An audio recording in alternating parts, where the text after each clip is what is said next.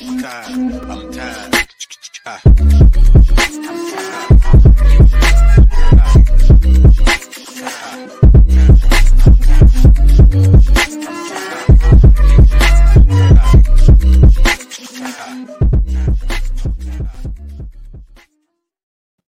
Hello, everyone. You're listening to the late morning program with Nam Ross podcast, the number one Hare Krishna podcast in the world. I'm here with Siddhanta Prabhu. Siddhanta Prabhu, thank you for joining me.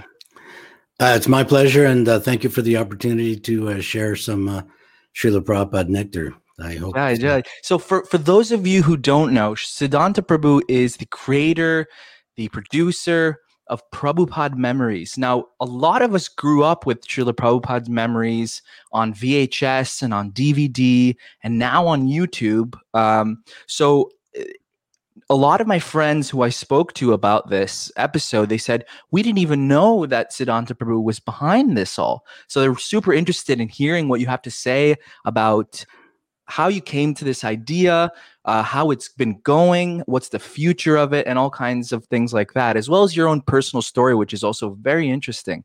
So, Prabhu, maybe we could start out there. Uh, tell us a little bit about how you came in contact with uh, Srila Prabhupada and ISKCON. Uh, well, it goes back uh, many years. Um, well, the, my whole this life began sev- uh, over seventy three years ago.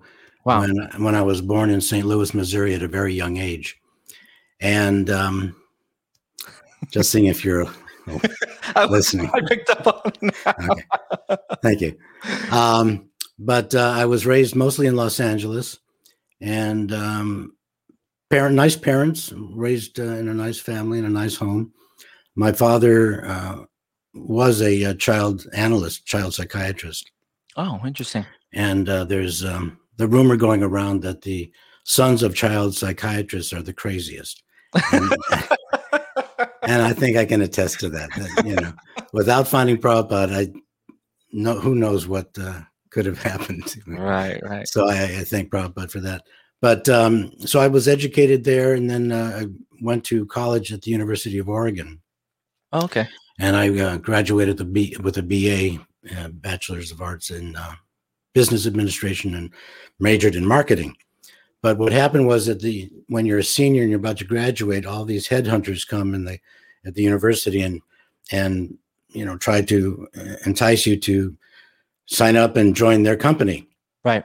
And uh, somehow or another, the focus of the marketing department was we were getting headhunters from people that uh, like Del Monte Foods and different food manufacturers for some reason. Then they wanted you to end up as a stock boy at Safeway or something, and that wasn't very appealing to me. Right, right. So, but during my senior year, I was um, into filmmaking, just doing student films on a little Super 8 movie, you know, uh, Wow. really, really thin, uh, small uh, Right. film stock.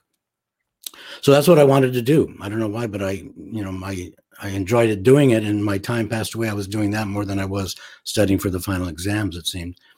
So when I graduated, went back to LA and uh, tried to get into the the film industry there. But it was very difficult because the unions are very strong there. I did have some friends uh, who were whose parents were in the film industry, but even they, you know, were not able to, you know, just kind of like, you know, wrangle me in there just because I knew them. Right. Um, so for a year or so, I graduated in '69. So about a, the, the next year, I spent time with, in odd jobs. And one day I was downtown, and I think I was selling wigs. That was paying the rent at that time, Wow. which was not very inspiring. But but while I was downtown doing that, um, I saw a Harinam party. Right. First contact with Hari Krishna devotees. Knew nothing about it. Like they were like Martians falling out of the sky. Right. That's what I thought. And my reaction was um, not really a strange one because I've come in contact with people that knew nothing about what Krishna consciousness was all about. And their reaction was similar to mine, but mine was like, um, I was criticizing. I said, What are those guys doing over there? They're, you know, that's nonsense. What that's ridiculous. And I, I think there was a policeman standing next to me, and I said, What are those guys doing? I was so I was like a really demonic uh, attitude. And there you can see actually, I sent along this picture from the Bhagavad Gita, which uh, a, a painting that describes the demonic natures. And that's me there pointing to the devotees. And when I saw this, that, that was, I don't know, in the last life or something, I was an Indian and criticizing the Harinam party. Right. But uh, that was my nature. And somehow or another, um, with uh, reading Prabhupada's books, finally I realized, well, there was something behind the, them chanting, and I understood it. But um, it's interesting. The um, the devotee leading that uh, Harinam party is uh, a redhead, really bright redheaded fellow, and um, his name that I found out later was Mohanananda, Oh, okay. and he was a dear disciple, close associate of Prabhupada. When I moved to, and then so anyway, I couldn't find a job there, so I branched out and and uh, looked into other avenues, other areas that might hire somebody without joining a union, where you'd have to work for 15, 20 years before you can actually rise up to the level of actually putting your hands on a piece of film and cutting. Right. So I went to Dallas, Texas, uh, shortly thereafter, 1971, and I got a job. I just went in, they hired me. It was Krishna's mercy, and I became a film editor. Uh, Now you had now you had not uh, you had just seen devotees at that Just time, but you but and then and then you didn't see them again, but but then you went to Dallas. yeah, it was a one day account, uh, you know, 15 minute encounter of seeing them chanting on the streets of Hollywood. Wow. and then went to Denver, I'm Dallas, and um, got a film job. Worked there, cutting commercials and feature films and documentaries, various um, Oh wow. projects. Um, but one day in the summertime, it was the summertime. I remember that was a bright sunny day. There was a park where myself and my wife at that time would go, and uh, it was hippie. We were hippies Right. and uh, there were the devotees there chanting, and they were also distributing BTGs, Back to Godhead magazines. And uh, I said, okay, let me take one. I gave him a donation. I think I did. I don't know, but I got the magazine. And at that time, my wife and I were um, really um, we were um, on a journey. We were like uh, inquisitive about uh, philosophical things. So we were into Nichiren Shoshu Buddhism, macrobiotics, uh, yoga. Um, you know, I was raised in the Jewish faith, but I didn't, uh, you know, get enough really uh, satisfying intellectual knowledge about God just to say that, oh, he's there and he's like, you know, the old man with a white beard concept that uh, Right. Right. Jewish and, and Christian, I think uh, people generally have about uh, God. You know, he's the oldest man, so he must look old. Right. Um, so, but anyway, I read this uh, BTG and went home and read it, and it was the first article I read. It was written by, it was an article by Prabhupada. Answered every question I ever had in this one article, plus more. and it was like, I didn't even have a question to this answer, and it's an amazing comment, a statement about karma, reincarnation that answered to me internal questions that I had. My father couldn't answer. He was basically an atheist. Um, and I couldn't get it when I took a philosophical course in at the University of Oregon. They didn't address things that were not haunting me, but I wanted to know about. Then this one article answered that. So then I went to the temple and uh, got more association there. There, the temple there in Dallas was in a community called um, Highland Park, and it was a suburb of of Dallas, a rich area, and they had a house there. This was uh, before they moved into the temple on Gurley Avenue. That's currently the temple uh, for Right. ISKCON in Dallas, and uh, it was a two story house, very nice house. There were maybe eight, ten devotees there, uh, maybe eight or ten men and um, maybe six women. Very small temple. But who's the the president of the Dallas temple when I joined there? Mohanananda, What? the guy with the red hair, Oh my goodness. who was leading that party on on Hollywood Boulevard that I first saw. So I mean, Wow. who knew? You know. Um, That's outrageous. yeah, and then I have another story about Mohanananda. Yeah. I don't know if we're kind of getting off tracks here. No, but, no, um, that's fine. I love to hear that. Okay, but uh, it's kind of like a small world story. Yeah. Um, Mohanananda, very devotional person, um, and uh, very intelligent. He helped Prabhupada in Bombay and tried to get uh, donations from Indian life members there to build a temple in Juhu. And Right. um, he since uh, has gone on to be a famous producer of movies, and uh, they're now writing a book about him. Is he still alive? Yeah, still alive. Oh, wow. uh, I'm, he promised me that he, when he comes to LA, that he would sit down for an interview about his time with Prabhupada. Oh, wonderful.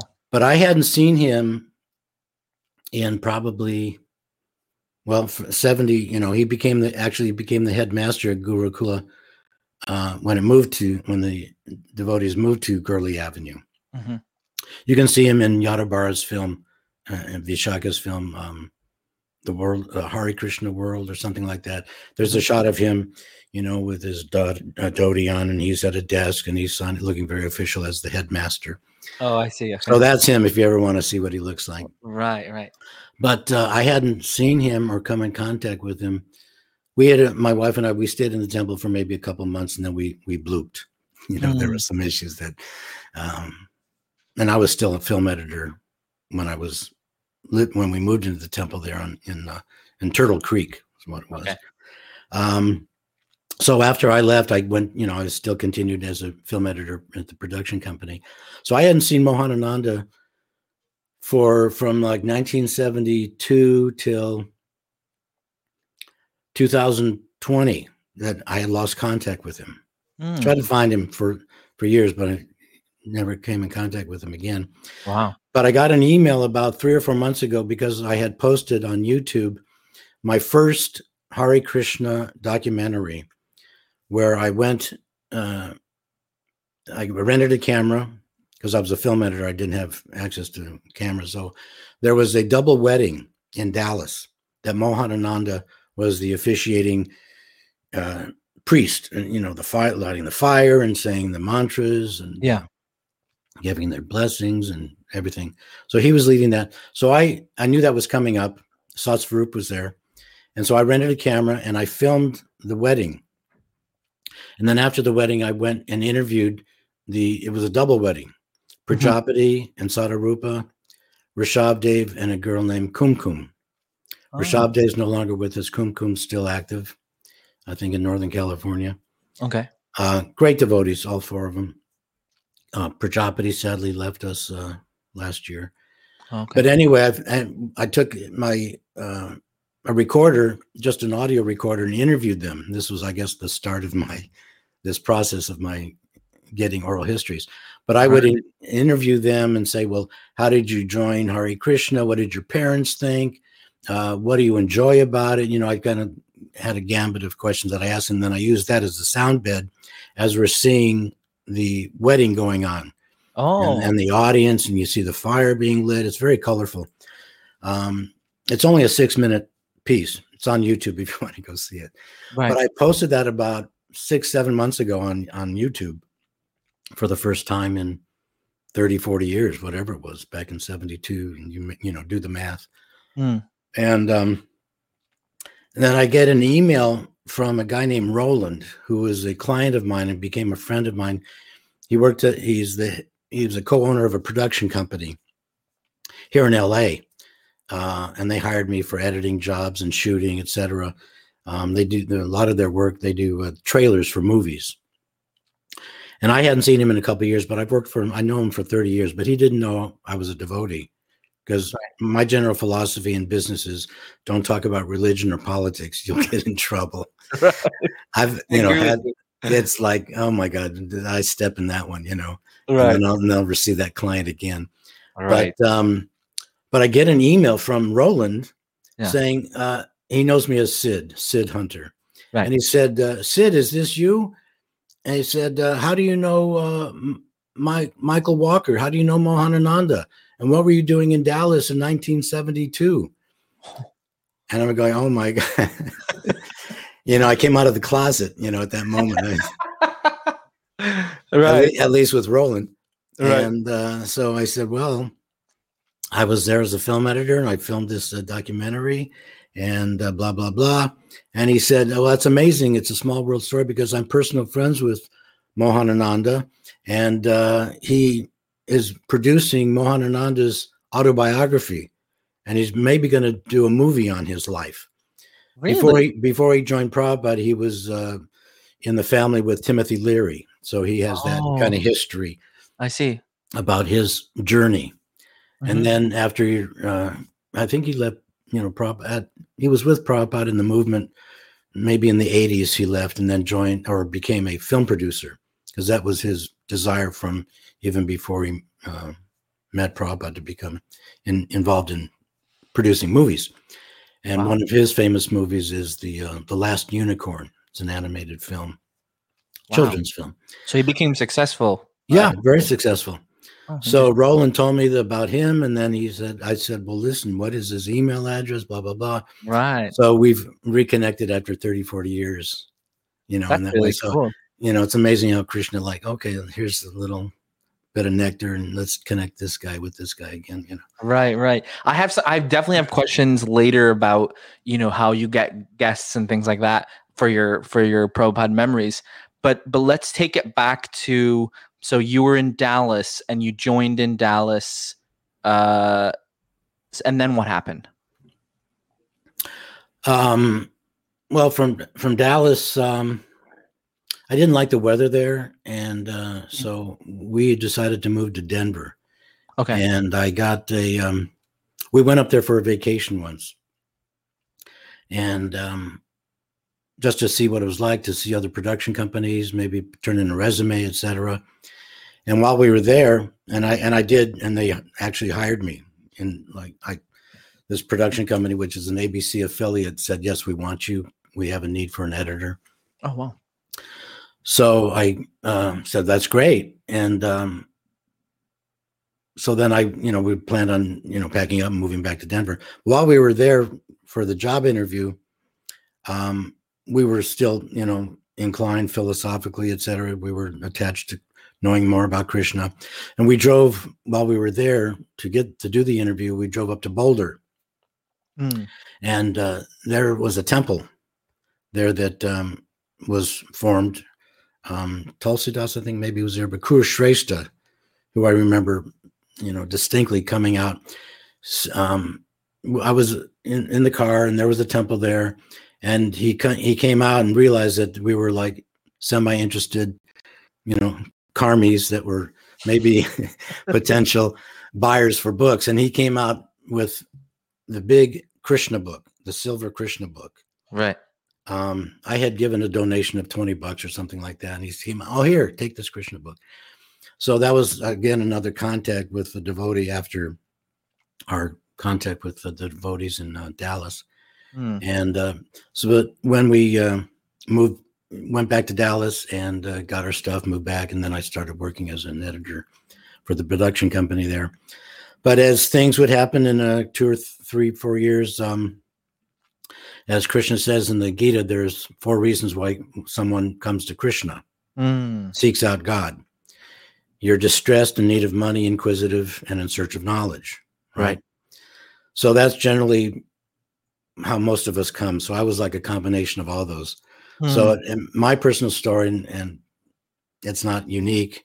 Um, my wife and I, we had uh, actually at that time, uh, I was distressed because we had divorced, we had parted ways, Mhm. and um, and I turned to the temple for solace, and and uh, I would go there every Sunday, I think it was, and um, at night, and they would uh, after the offering, and I would be there, and Mother Puja would come out with uh, hot, hot warm halava and hot milk with bananas in it, oh wow, and, and feed me this great prasadam and preach to me. And Srinivas would come out, and Dugdapan would come out, and you know sit down, and you know they had a live one, you know, so they, they had a fish on the hook. So, um, right. and so they uh, they reeled me in, and it it just became um, more to- less tolerable to live out there in the material world, suffering and in anxiety and stress. And uh, Yeah. and I said, okay, let's um, let's join. But actually, prior to coming to Dallas uh, to Denver and joining the temple as, as a full time devotee, I had um, gone to greet Prabhupada at the airport. Oh wow. So that was my first personal contact with Srila Prabhupada, taking him with the other devotees back to the temple. Mhm. And at that time, it at that time it was in Gurley on Gurley Avenue, the, the temple that's there now. And there was a huge crowd, and I was one of the members of the crowd. Um, it was a Sunday feast lecture, and after the lecture, they opened it up for Q and A, Mhm. questions and answers. And I remember distinctly, like I, I know that the essence of the lecture was about the benefit and the glories of chanting Hare Krishna. That's all I remember about that. But what I remember and take away from that was the first question that was posed to Prabhupada after they opened it up for questions. And this guy was like maybe 10 feet in front of Prabhupada and kind of in a challenging mood said, right to Prabhupada, he said, What do you, you've been chanting, you're talking about chanting Hare Krishna, but what do you feel? What do you personally feel when you chant Hare Krishna? Mm. And in a heartbeat, without a moment's hesitation, Prabhupada said, I feel no fear. wow. And it like hit my heart. I was in the audience. I was like, wow, okay. Because I was full of fear. Right. I, it was the middle of the Vietnam War. I could have been drafted. There was a Right, fear right. of that. Um, you know, who doesn't have fears in the material world? That's what this material world is primarily made up of. You know, right. are we going to have enough money to uh, survive on? Are we going to get COVID? Are we going to, you know, get married? Are we are going to have a boyfriend? Am I going to get a girlfriend? Right. Um, Whatever those material desires are in the heart that come up, there's fear of there. The fear is there to know whether that'll ever be fulfilled or not. Mm. So that's what hit me in the heart, and it wasn't like a mental process. It was not an intellectual thing. Oh yes, ma- let me think about that for a while. But it was immediate. Not only did I believe that to be the absolute truth, that if I chant Hare Krishna, I will not have fear, Yeah. and I've found that to be true when I sincerely and chant properly. That Mhm. is the effect that I I, I, I feel and, and and benefit from. But also the second thing I realized was that Prabhupada and Krishna are like this, that he is connected with the Supreme Personality of Godhead, Paramatma. I didn't know the name Paramatma at that time, but uh, I knew that he was not an ordinary human being and that here was somebody I could trust, that I could, you know, put my faith in, that he's not out here to cheat me. That was Mm. the, the realization that I got. Wow, wonderful. So then you what how did you st- so you had already had a background in film and editing and things, but is that what you is that what you did when you first joined the temple? Because because uh, maybe sometimes when we I've, I hear so many times the devotees joining they have a certain propensity, but they don't actually get involved in that immediately. That's what I wanted to do. Right. Um, because I had talk about fear. I had the fear of shaving my head, putting on a you know a bed sheet, Right. and uh, I think I had pairs of socks that were the same color. But um, at that time, but uh, I had yeah, you know, because I thought I was this body, and that I'm going to go out there and be embarrassed. You know, Right. it's not the uh, first person to think like that, but that's the thought I had.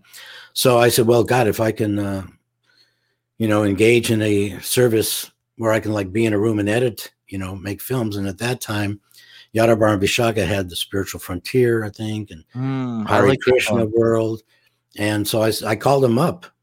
Oh, I- really? We didn't, we didn't have email then, but I called him up and said, Hey, look, you know, I know you're produ- you guys are great producers. I'm an editor. I'm here at your service. You know, come on Wow. help me out here from Right. you know but uh they said no that's okay we got it covered you know and i go oh, Mm. okay well whatever but later on i realized that that's actually a, a benediction that they turned me down because i was able to go on harinam enjoy that and Yeah. i could preach on the street and i uh, became a book distributor and uh, realized that the the taste that you get when you distribute a book to somebody Yeah. was actually a higher relish, a higher taste than sitting down and cutting and pasting and editing a movie and putting through the Right. Moviola and you know I enjoyed that. I can do that, you know, 18 hours a day. Right. But um, the actual nectar that you feel in the heart it doesn't compare to giving transcendental knowledge to somebody. Mm. So I thank Yadabar and Vishaka for turning me down.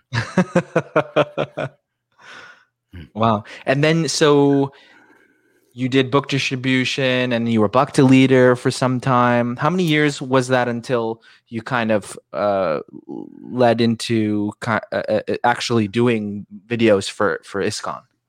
Well, I was a Bhakti leader for, uh, I think, a couple of years. I really enjoyed that. Mhm. Um, Just like new people coming in and kind of showing them the ropes. show and- the ropes. We'd have Bhakti class and then, um, you know, help them hear their rounds properly. Like if they were doing nish, nish, nish, na, rum, rum, rum, I would say, um, excuse me. you know, It's interesting we don't do that anymore. Yeah, no, I we don't know if anyone who does that because it'd be it would be seeming like uh, that someone's being offensive if you're if you're kind of correcting someone like that. But if that's what they did it in the old times, that's really good. I Well, I, I- I, would like that if someone told me that. Well, I had the authority to do it, so I could come up and, and fault find without them getting uh, annoyed. You know, actually, when I was in India, maybe four or five years ago, I, I met a devotee who was one of my bhaktas back then. Oh, really? Uh, Anuttama is one of my bhaktas, by the way. Anutama, uh, The which one? communications director. Really? Yeah, so he's going to help me get back to God. That's amazing. But anyway, I met this other dev- this other devotee who st- was still a devotee, and he was one of my bhaktas, and I kind of remember his face, but you know, this was like year, decades afterwards. Yeah. And and he came up to me, and he said, "Listen, I want to thank you, Siddhanta, because when I was a new devotee and and I was always falling asleep during japa, you would kindly come up and you would give me a piece of burfi from the morning offering, and you would it would Oh. keep me awake." And so Wow. he, he liked that. Uh, That's so sweet. it was you know one of the loving thing i didn't even realize it was a loving exchange but you know we know Right. that that is that you, when you give to someone you know prashadam and you accept Yeah. that's a, a loving Yeah. exchange so he remembered that over 30 40 years so That's amazing. Do, do you see any more people that you were a leader to after? um yeah let's see if i can remember their names um um they'll come to me Okay, but there fine. are two or three others that are still in the movement that uh, Right. So, what was the first film that you, or how did that happen? The first film that you made, or produced, or or edited uh for ISKCON specifically? Well, the first one was the the wedding documentary. That was the right, first the wedding. Okay. back in '71. But um, being in uh, Denver, um, I was a Bhakti leader, Sankirtan leader, but then uh, I had started uh, giving classes at the universities and high schools.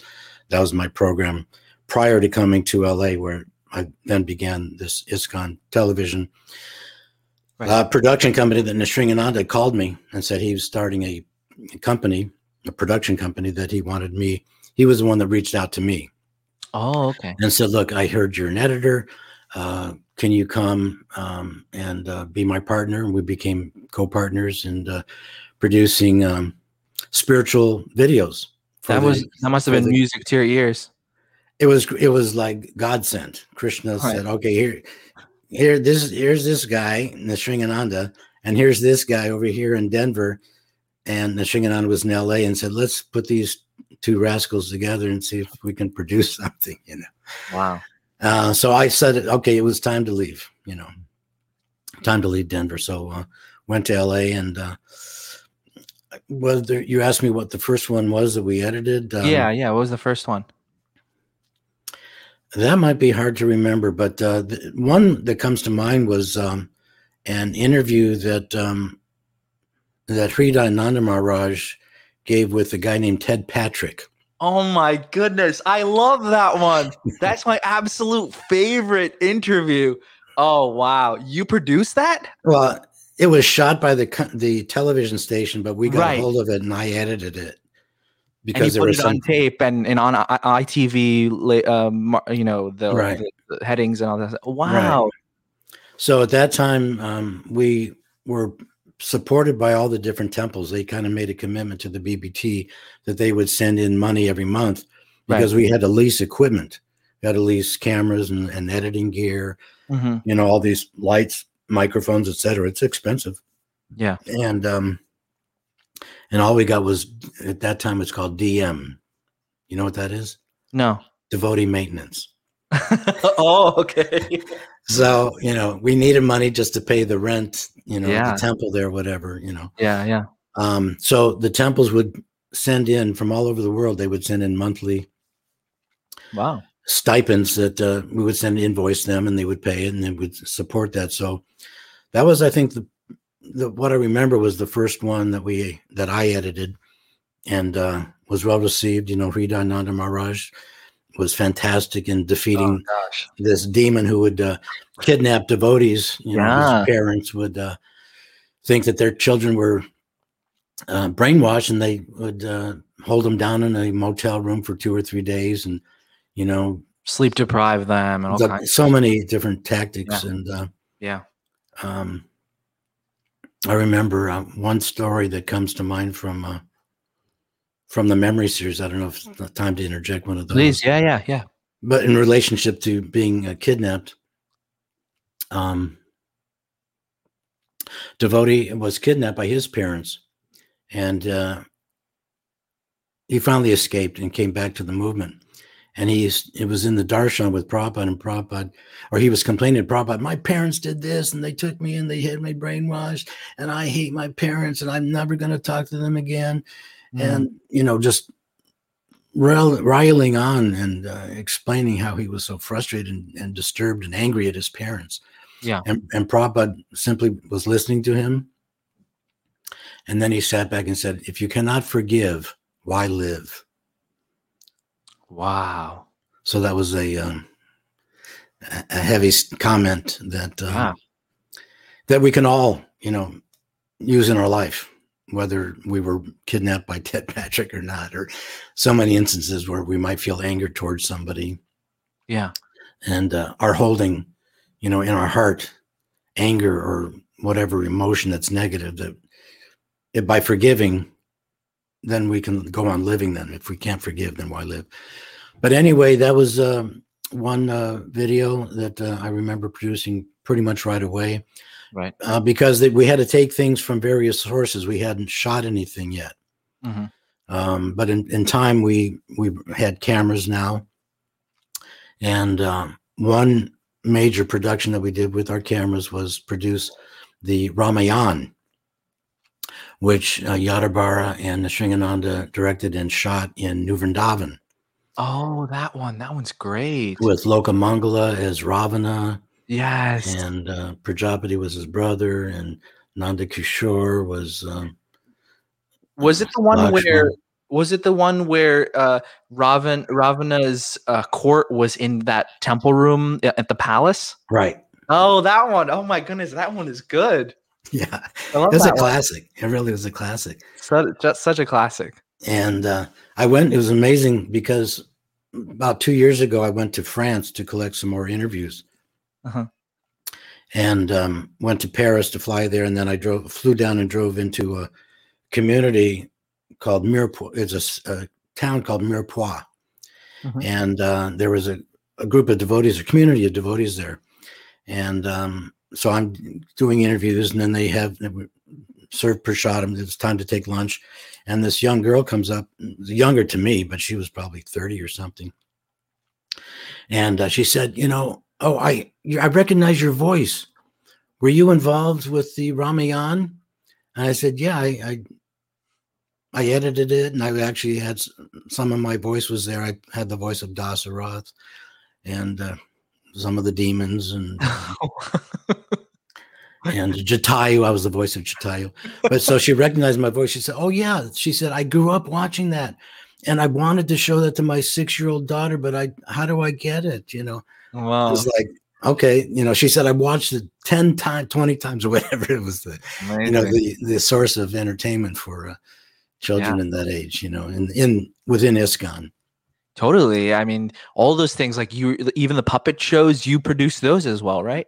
Uh, Nrsimhananda and I produced that. I edited it, and uh, I was the narrator for those. But uh, the main producers really were um, um, uh, Bur- Bur- Bhurijan. And his wife, um, Jagatarini. Jagatarini.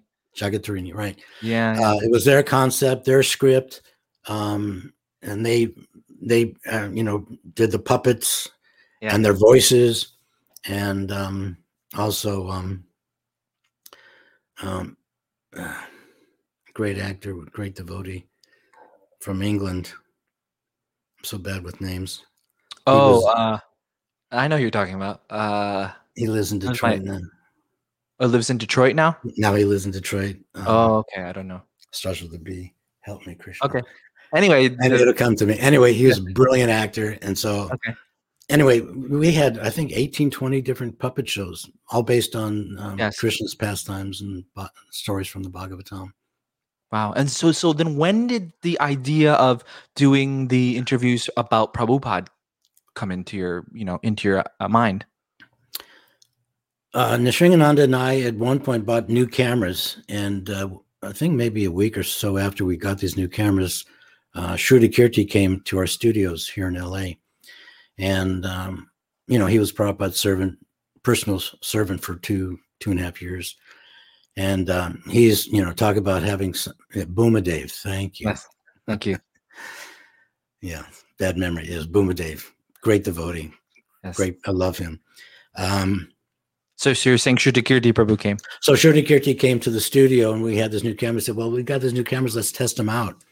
And so we sat Srutakirti in a director's chair, turned on the camera, put a microphone on him, and he just started talking about, and you know, I, I don't even know if I asked him questions, but I said, But tell me about, you know, what it was like being Prabhupada's sec, you know, secretary. So those stories were like, you know, it, it hit me that these are amazing stories. I enjoy them Right. and um, uh, I think others would enjoy them too. So Yes. that's that was the key to the project, and, and it happened about the year that Nrsimhananda and I parted ways. And so I said, "Well, what am I going to do?" Because part of our divorce settlement was that he would keep all the library, and uh, I would keep the equipment.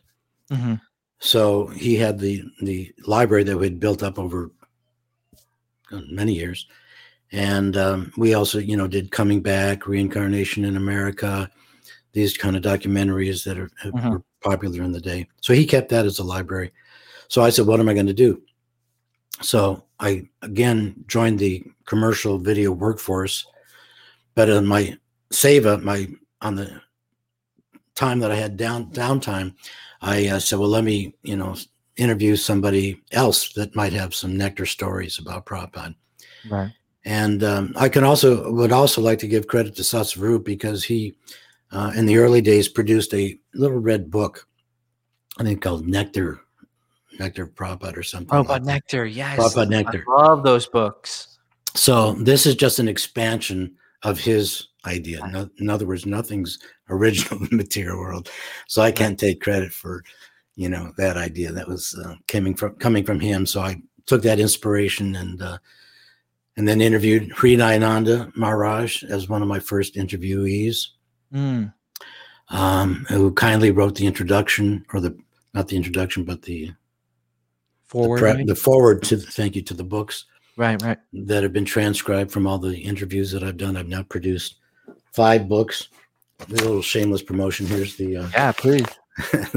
Amazing. Five fifth- books. five books. These, this is the cover of the fifth book. Uh, Hmm. Prabhupada chanting Gayatri in uh, at the temple there in New Tala, uh, New Mayapur, France. Let me let me show the so you don't have to hold that up. Let me Yeah. This one here. Yeah, that uh, photo was taken by Yogeshwar Prabhu. Right. Captures a real meditative. I mean, that's, you know, you could meditate on that photo and uh, Beautiful. chant, chant your japa to that and keep focused you know Amazing. So who did all the who transcribed all the uh interviews into like text? I mean, that's a huge job. it, uh, transcribing is a big job that's one that i passed off to uh, other devotees Mhm. and um, so they're all accredited or given credit in the introduction everyone that's uh, uh, Dina Dayadri is one. She was a professional transcriber. She did many stories, uh, several books like that. Wow. and then anyone I could find.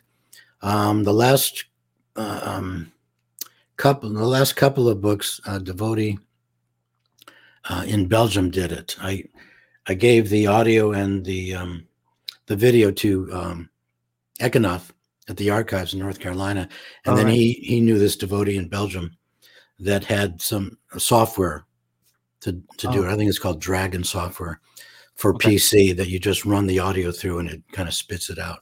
Oh, interesting. So that was a huge job that uh, are is relatively easy now with the technology. I like to ask you. I I've been doing this this interview thing like this is my fiftieth episode, and I feel I have been changed by hearing like devotees talk about their stories or talk about Prabhupada or talk about any kind of subject. Now you've been doing this for like thirty one years, Mhm. eighty four videos, one hundred and thirty two hours of Prabhupada stories. Now, how has that shaped That's you? that's edited. That's edited. yeah. Wow. In others, there's a lot more. I mean, I do leave Right. some things on the floor, on the editing room floor. Oh, interesting. Interesting. Now, how did that shape you as a person? Like, did it shape you as a person? Like, as time went on and more interviews went on, did you see Prabhupada differently? Did you see yourself differently and other devotees differently? Tell us a little bit about that.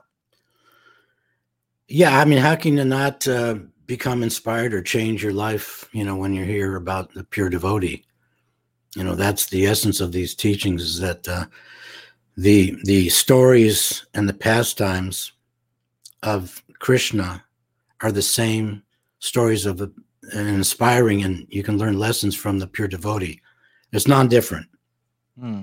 This is why actually Prabhupada translated the uh, the Krishna book prior to when he really wanted to. You know, he originally said, "Don't jump over all the cantos Yeah. before you read the tenth canto," but he wasn't sure how long he was going to live. You know, being an elderly uh, body at that time, and he wanted to impress upon his disciples that Krishna is a person. This was the main reason that he wanted to produce and print the the Krishna book ahead of time because we were all impersonalists. We all think God is an energy or bright white light, or we're atheists or whatever. So by presenting the Krishna's pastimes and his characteristics, we learn to develop love for him as a person. Right. So similarly, when we're hearing stories about Prabhupada, uh, these are stories that you don't normally get in a Bhagavatam class that Prabhupada gave Yeah. in his lectures. And these are, you know, amazing stories. And when you learn more about his qualities, you know, his compassion, Prabhupada's humor, his wit, his determination, his humility, all the 26 qualities of a pure devotee, and uh, and his humor. I've got some stories about his humor that people don't realize. The Prabhupada has a sense of humor. Tell us And- one. Tell us one, please.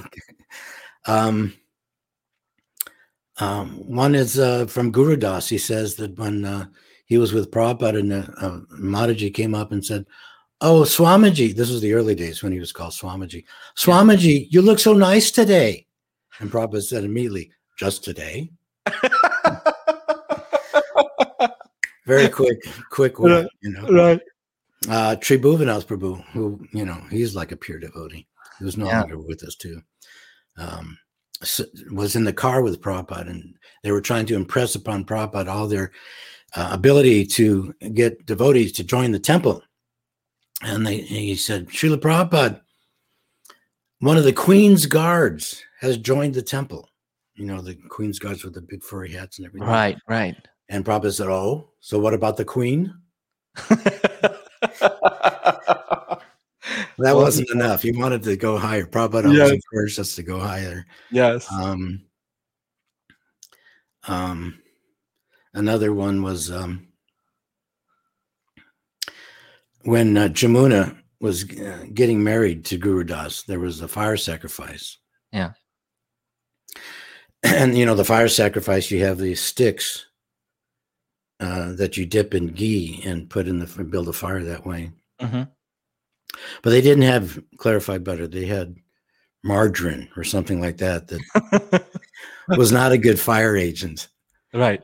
And so when Prabhupada was, and he did the c- ceremony, he was the one performing not, not like Mohanananda and other devotees in the, you know, in the future, you know, later on, excuse me, later on, because Prabhupada was everywhere and doing other things and he couldn't officiate and do so many things that Mhm. he would say, okay, the temple president would now officiate the wedding or whatever, or the initiations.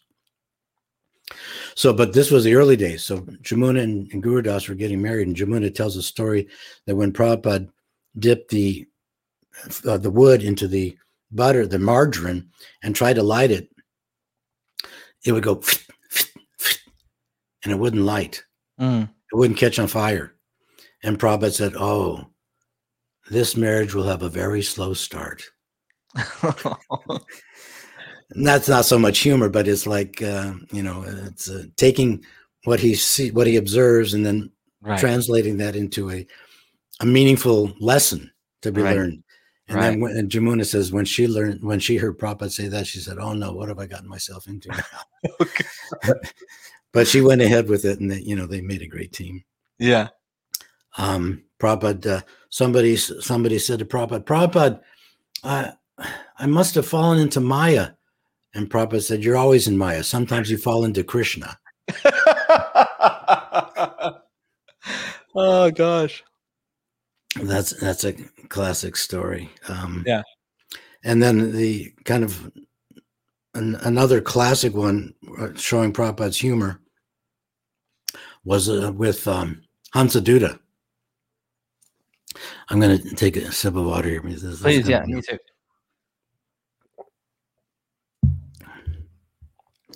Hansadutta told me the story when um, he uh, got initiated. Before he got initiated, he was a little, you know, coming from Germany. He he really didn't like his name. His name growing up, his birth name was Hans Kary. hmm For some reason, he didn't like that. And when he got around the devotee, he said, "Oh, I can't wait to get initiated so I can get a spiritual name." Yeah. that was just inside his heart. You know, that's something that he was dealing with. He didn't like his name, Hans Kary. So when he uh, finally got uh, to initiation with Prabhupada, he thought before he came up to get his beads and get his name, he thought that he was going to get, you know, because at that time, and most of the time, your given birth name, the letter that it starts with, you'll get a spiritual name that starts with that same letter Right. my birth name was Steve, so I got Siddhanta. Mm. Hans starts with H, so he thought he'd get a Hanuman or a Hari or something. Right. Prabhupada said, he gave him the beads and said, just add, your name is Hansadutta. And Hansadutta thought, Hansadutta, what's that? And Prabhupada clarified, it said, just Hans, just add the prefix Hans Aduda. So Hans Aduda said, Well, that's not a good name. He said, My name is Hans Kary. I got Hans Aduda Adhikari. So he still got Hans Kary, Hans Aduda Oh. Adhikari. And he was like, he was not happy. He was like- and then later he he came to Prabhupada and said, Prabhupada, who is Hansadutta? What is the meaning of it? And Yeah. Said, I don't know. and he was more frustrated. Hansadutta was more frustrated. He went out and like, oh, it doesn't know what it means. and then, um, and then he another week. and I'm paraphrasing, but another week or so went by, and Hansadutta went back into Prabhupada's room. This is probably in um, in Canada, in, Tor- in uh, Toronto. hmm Uh, no, Montreal. Sorry, that's where he had the temple, which was like a bowling alley. And he went into Prabhupada's room again. Said, but Prabhupada, and again, I don't know if it was Swamiji or, or Prabhupada at that time. And there's a story about that too. But Right. um, uh, he came in and said, Prabhupada, where can I find the meaning to this name, Hansadutta? And Prabhupada said, the Srimad Bhagavatam.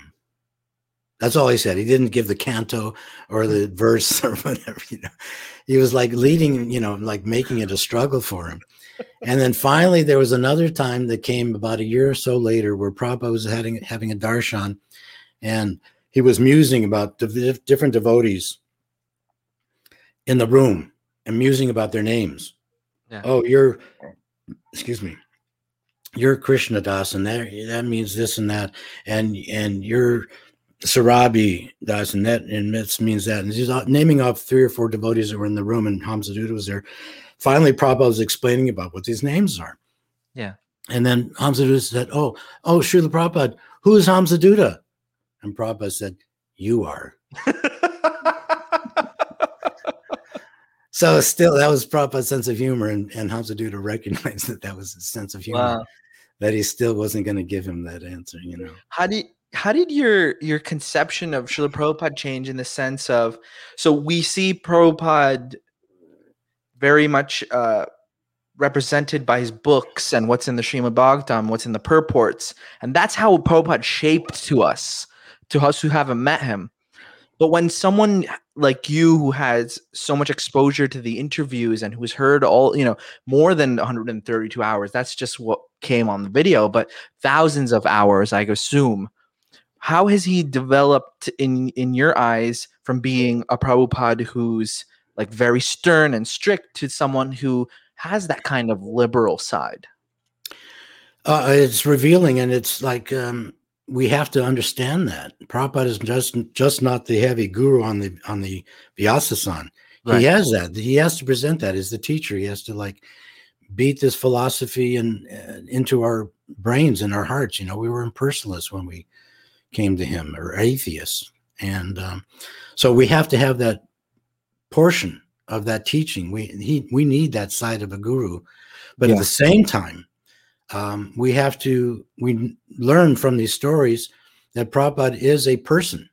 He's just not a heavy guru, but he has a, a personality that we can develop love and attachment for, and Yeah. that that is revealed in these stories. And it's it's similar to someone actually, Jai Chaitanya just emailed me two days ago and said, I love these stories. It's just like the Bible. And it is because we learn, you know, in Christians, we learn about Jesus and the love that he had for his, you know, disciples and, and everyone, you know, feeding them and would be forgiving and so many different attributes that you say, God, I, I want to be a Christian. I want Jesus is my savior. And in the same vein, here's Prabhupada, who is a pure devotee, who we say at least on the same level of Jesus. He's come to teach love of God. Yeah. Lord Chaitanya, that is the message. And so, how do we develop love for Prabhupada?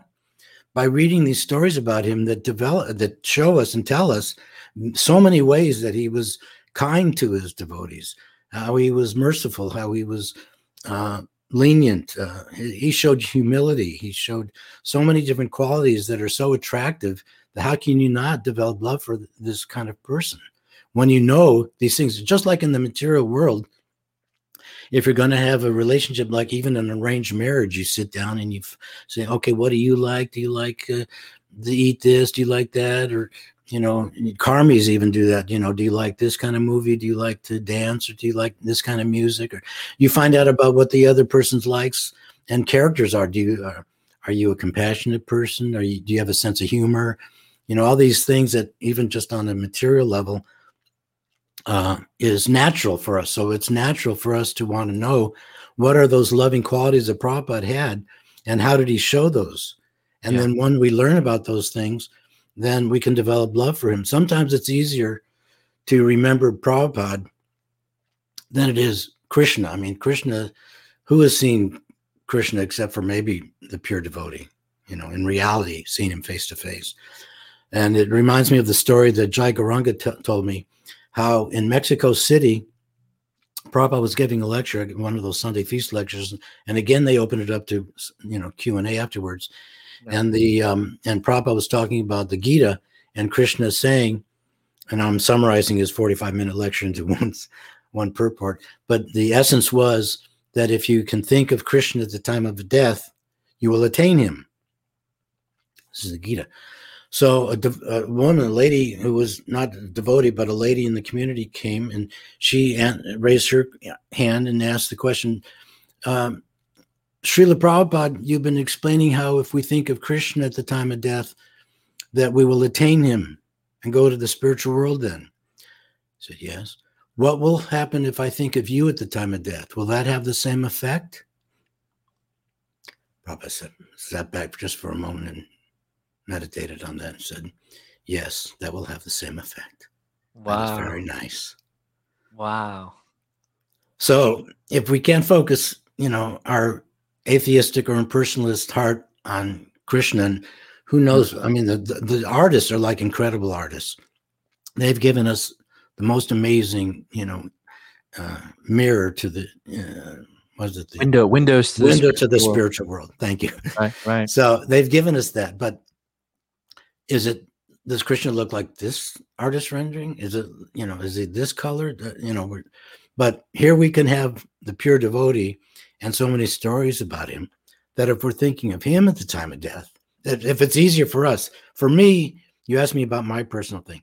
For me, it'll be easier because I was also personally with him on morning walks, etc. So Yeah. for me, that is easy, more easily attainable if I can focus my mind on Prabhupada at the time of death.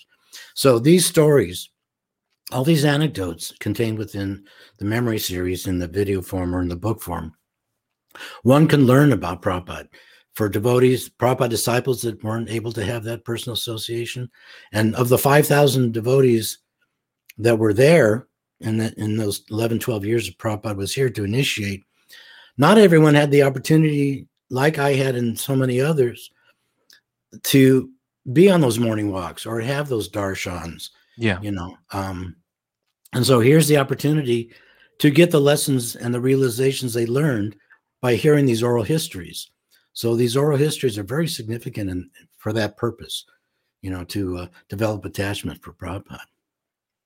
That's really amazing. I mean, for those of us who didn't meet him, like you said, like we're able to associate and to kind of get a little glimpse into what it was like to be in his presence. And I think that's so incredibly valuable to the point where some devotees actually joined from watching these interviews.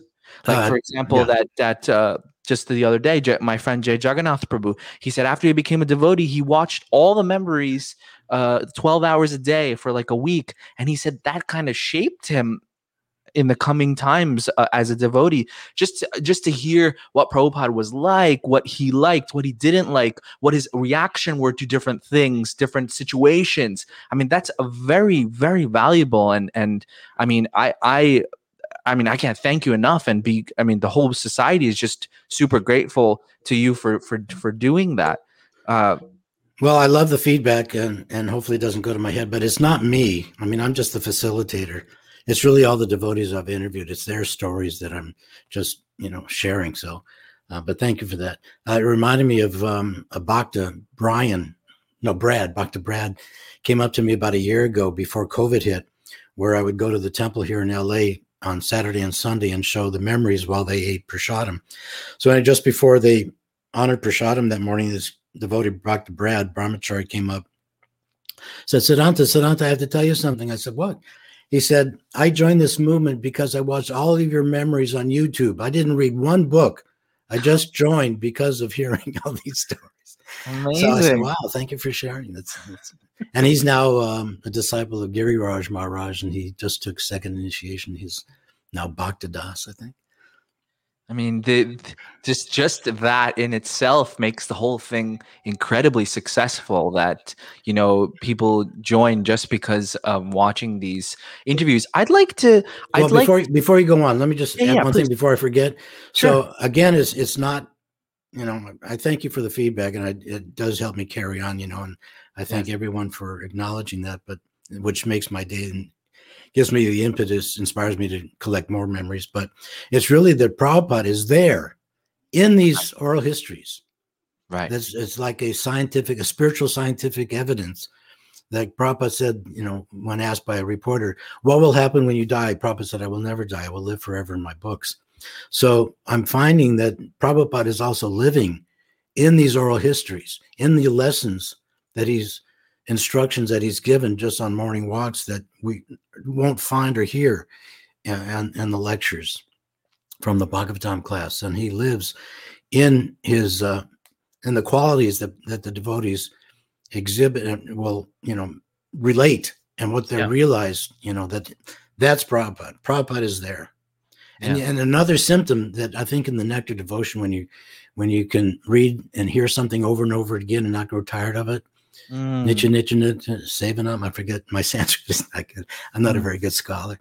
But when you can hear something over and over again, then you know it's spiritual. Right. So I've been told that you know devotees can hear these stories over and over again and not grow tired of them. So that's just a- an example, a symptom that Prabhupada is contained within these oral histories. Yes. Yes. I mean, his presence is felt when you listen to it. And if you listen to them over and over and you listen to uh, many, then you can kind of, sh- in at, least for me, it was you can kind of shape, you can, ki- uh, Prabhupada become, comes up very much alive to someone when they hear that about, yeah, about them. they go into a kind of a, a regression. You know, there's this new, you know, new age technology where a hypnotist will take somebody back, Right. You know, to their early days and try to find out what they're, why they're having a, um, you know, bad behavior or, or psychotic uh, symptoms. But so, Right. but when I interview somebody, it's kind of like that, where I can actually see their face and their whole body go back in time to when they were on that morning walk with Prabhupada Wow. and they're like they're there you know and i'm kind of taken back in there i'm there 30 years ago you know wow, i'm on that walk because i mean the devotees are amazing because they they can describe it so well and the, Yeah. the the description is very visual that i'm taken back to um to india uh, morning walk like um Swarup told a story that's in the latest volume too. He was a great storyteller great devotee too. I love Swarup but he was um, he describes how he's on a morning walk in India and it was summertime and it was so hot and just miserable. You know I don't know if you've been to India before but it's Yes. you know it's not like uh, Cancun or anything but uh, right. So anyway you have to be you know pretty spiritually elevated to live there for any length of time. But anyway it was a miserable day hot humid and flies were coming around him. Couldn't get rid of the flies. And he was so frustrated and angry with the flies so on the morning walk he's next to Prabhupada Prabhupada are there flies in the spiritual world? And Prabhupada said yes but they're not bothersome like they are here. And when they buzz they're chanting Hare Krishna Wow. so how would you know that unless you heard the story from Swarup about Right. flies? You know, you won't hear that from a Bhagav. Generally speaking, you wouldn't. yes. I've never read that in the in the books, but um, Right. that's the essence. That's the you know the importance of having a pure devotee on the planet. Mm. Not only is the Shakti there, but you're able to ask Prabhupada, you know, particular questions and get the right answer. There might be some confusion. Like Ranchor told me, who's also a dear, dear God brother, uh, I was he let me stay at his house when I went to the UK Mhm. in, in Glastonbury. Right. Uh, Right. Great wife too to uh, and allow us to uh, stay there. But um, he tells the story that when he was uh, with Prabhupada and Prabhupada was giving class, and then Prabhupada asked him to um, to stand up and speak and say something. Yeah. Prabhupada would often, often, not often, but sometimes do that, you know, to have his disciples to show that that it's just not Prabhupada, it's the knowledge. And we're pat, like the mailman passing down and giving the, the letter unopened. So we're doing our job perfectly. So he wanted, sometimes wanted to see how his disciples would, you know, preach and see if they were on point. So this time Ranchor said, okay, he got up a little nervously, but he said, um, the first thing he, he recounted to me was that he said, uh, This material world is a place of happiness and distress. Prabhupada immediately cut him off. He said, No, only distress. Mm. So I previously hearing before hearing that story, I was thinking that it is concomitant factors of happiness and distress. We kind of hear that philosophy, you know. There is some sense gratification and there's some Prabhupada said, No, it's only distress. so that's hammering down the point. This is not our home. Yes. Krishna, lo- you know, this Goloka Vrindavan, that is our home. Mm. So that was one point. And then he said that um, in that same address, he said, okay, uh, he, understood that. And then he says to the audience, the group of people that he's speaking to with Prabhupada there, uh, when you're chant Hare Krishna, uh, you you are attracting Krishna to you. And Prabhupada cut him off, said, no, when you chant Hare Krishna, Krishna is immediately with you. Mm. And that's an interesting point that without this oral history, you know, you wouldn't understand or get that. And that what I realized from that was that okay, well, I better be serious when I'm chanting my japa. That Krishna is actually there, and it's just not some rote mechanical thing. That I'm actually not only asking Krishna to come toward, but he's there with us. Right. It's not like a means to an end, but it's actually the end. He's there in that sound Right, vibration. there. Yeah. Right. So, I mean, that's the, you know, how would you get that if Prabhupada hadn't told him that? How would you get that Yeah. if without Prabhupada, the pure devotee, being on the planet? You know, Krishna sent him for us to us, you know. Right. I'd like to ask you about like uh the some of the interviews uh in spec- specifically like what what's one of them that's that shocked you the most like when they said that you're just like I've never heard that that's like unbelievable. an unbelievable one. I'll tell you an unbelievable one. Yeah. Um, I mean, there's a lot, but one comes to mind. I mean, there's over 2,500 stories within the series. Wow. So to, to pick out one is, you know, I mean, every year I come, try to come up with the, the top 10, you know, best of. yeah. So I've, I've got about seven or eight discs, DVDs that are, you know, the best of. But anyway, um, this one is kind of like an unbelievable one that uh, is told by Shamashundar Prabhu. Uh, also, you know, very, very dear disciple of Prabhupada. And he's uh, also a great author, Chasing, Rhin- uh, Chasing Rhinos with the Swami is his book. But he told me the story when I interviewed him in Vrindavan at the MVT years ago.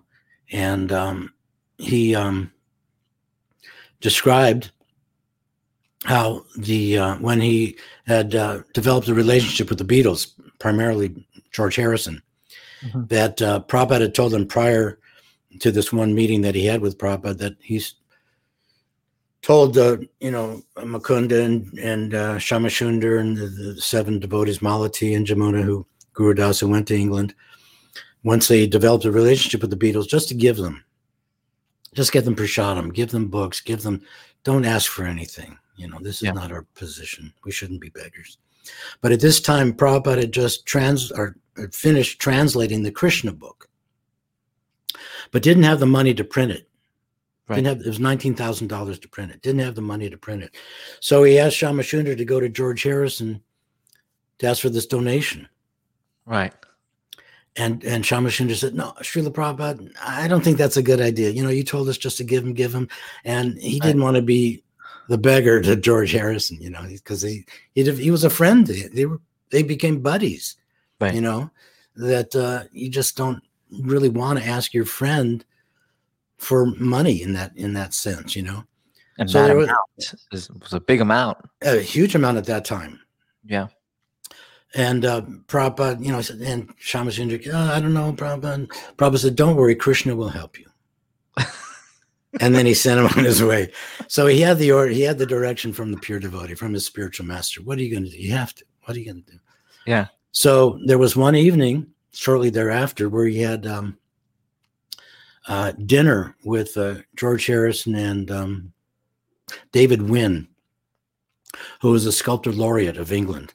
He had made the bust, the sculpture the bust of the Queen Elizabeth, and so many other, you know, uh, politicians, etc. So that day, he Shamashundar went with George and David went to pick out some marble for the altar. Now, whether it was Bury Place or the Manor, I, I'm not sure. Don't quote me on that. But he had just spent a huge amount of money, thousands of dollars, to get this huge piece piece of huge piece of marble for the altar already Yeah. that day. And now he's like faced with the the chore of asking George for more. Yeah. So they're having dinner. It's late at night. They finally finish their dinner, and he's like, Shamasundar's thinking, okay, how am I going to get up the nerve to do this? And what am I going to say? Because I have the order of the spiritual master, I have to ask him for it. So after dinner, they finish late at night, and uh, he takes George aside and said, um, George, Srila Prabhupada asked me to ask you something. He made Prabhupada the bad guy. That's how he describes it because he didn't want to say, well, I need the money, but Prabhupada and, you know, George loved Prabhupada.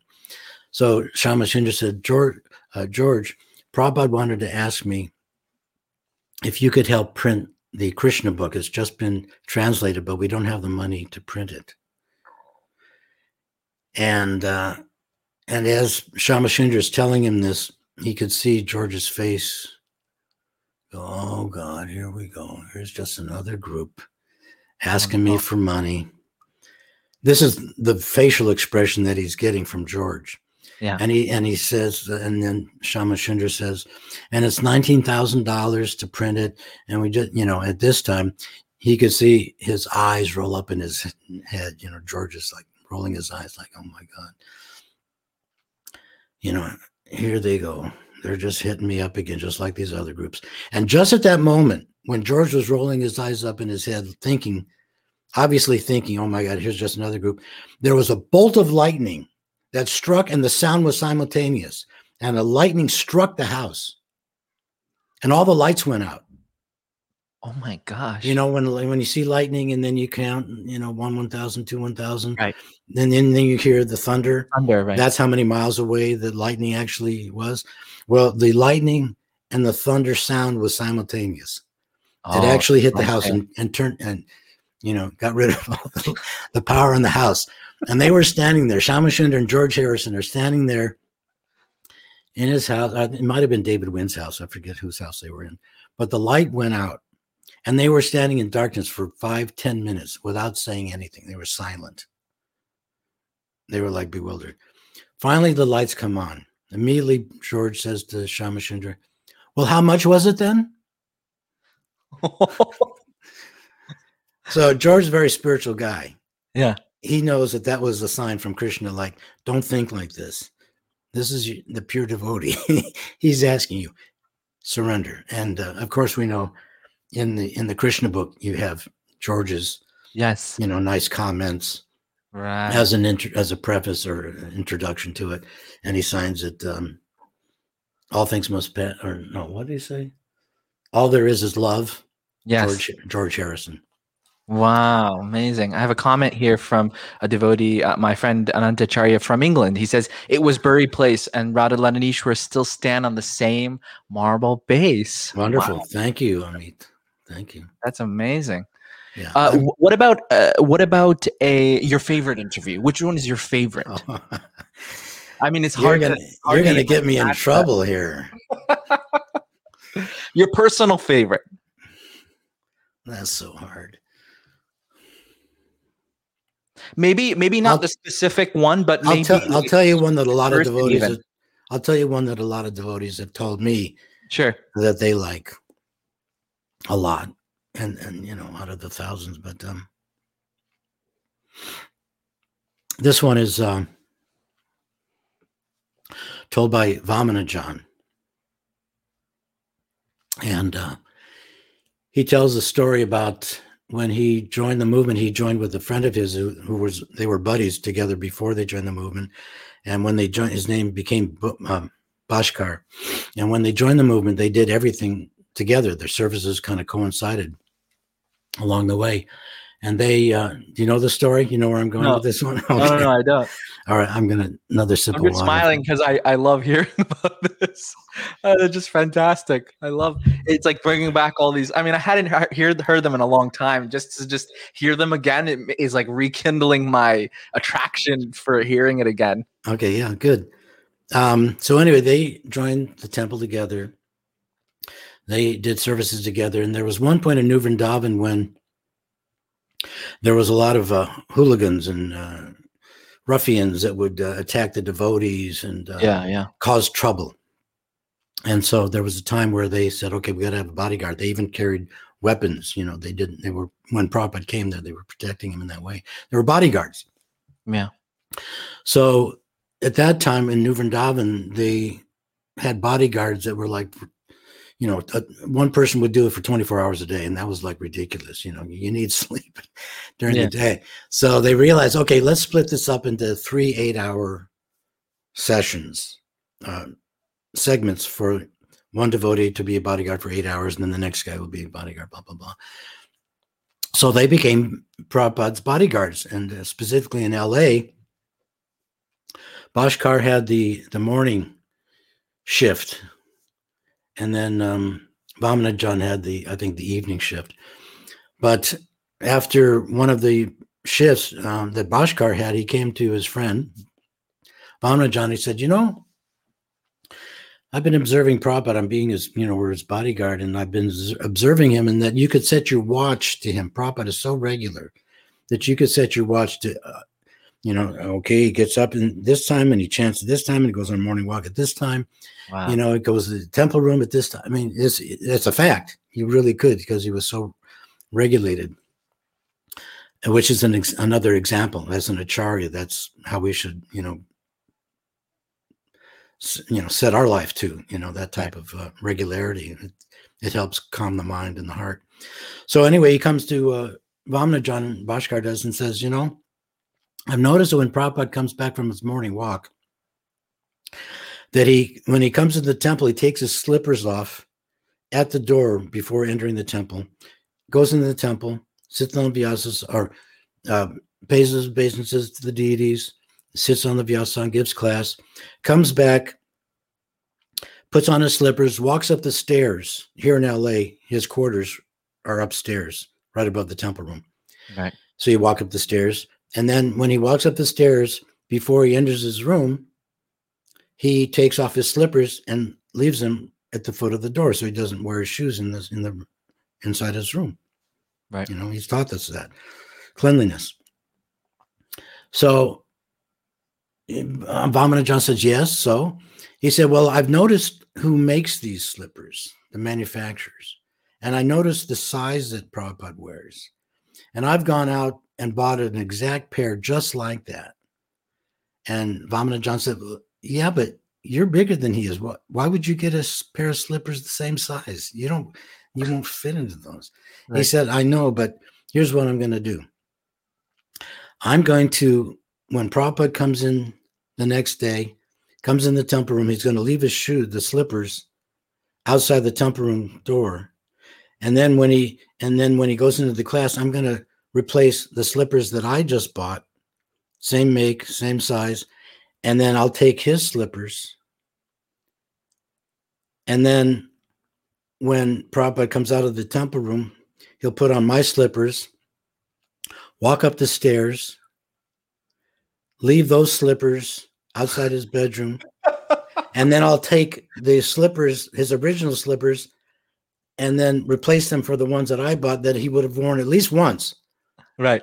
So I would have a pair of prashadam. I mean, Right. to have slippers with the feet of the pure devotee, you Yeah. know, that's that's that's some priceless. that's prashadam, you know. Right. So he said, Wow. Vamana John said, Wow, that's an interesting idea. I like that. he said, Tell me, you know, after you do it, tell me where I should buy my shoes. I want to do that too.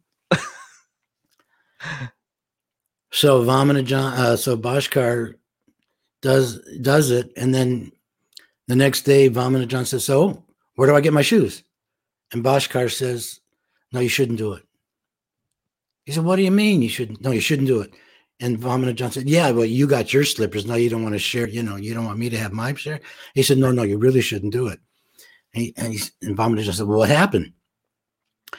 And Bashkar said, Well, I put my slippers out there when Prabhupada walked into the temple room, and I got his slippers. Prabhupada came back from the class out of the temple room, put on my slippers that I had just bought, walked up the stairs, and walked right into his quarters.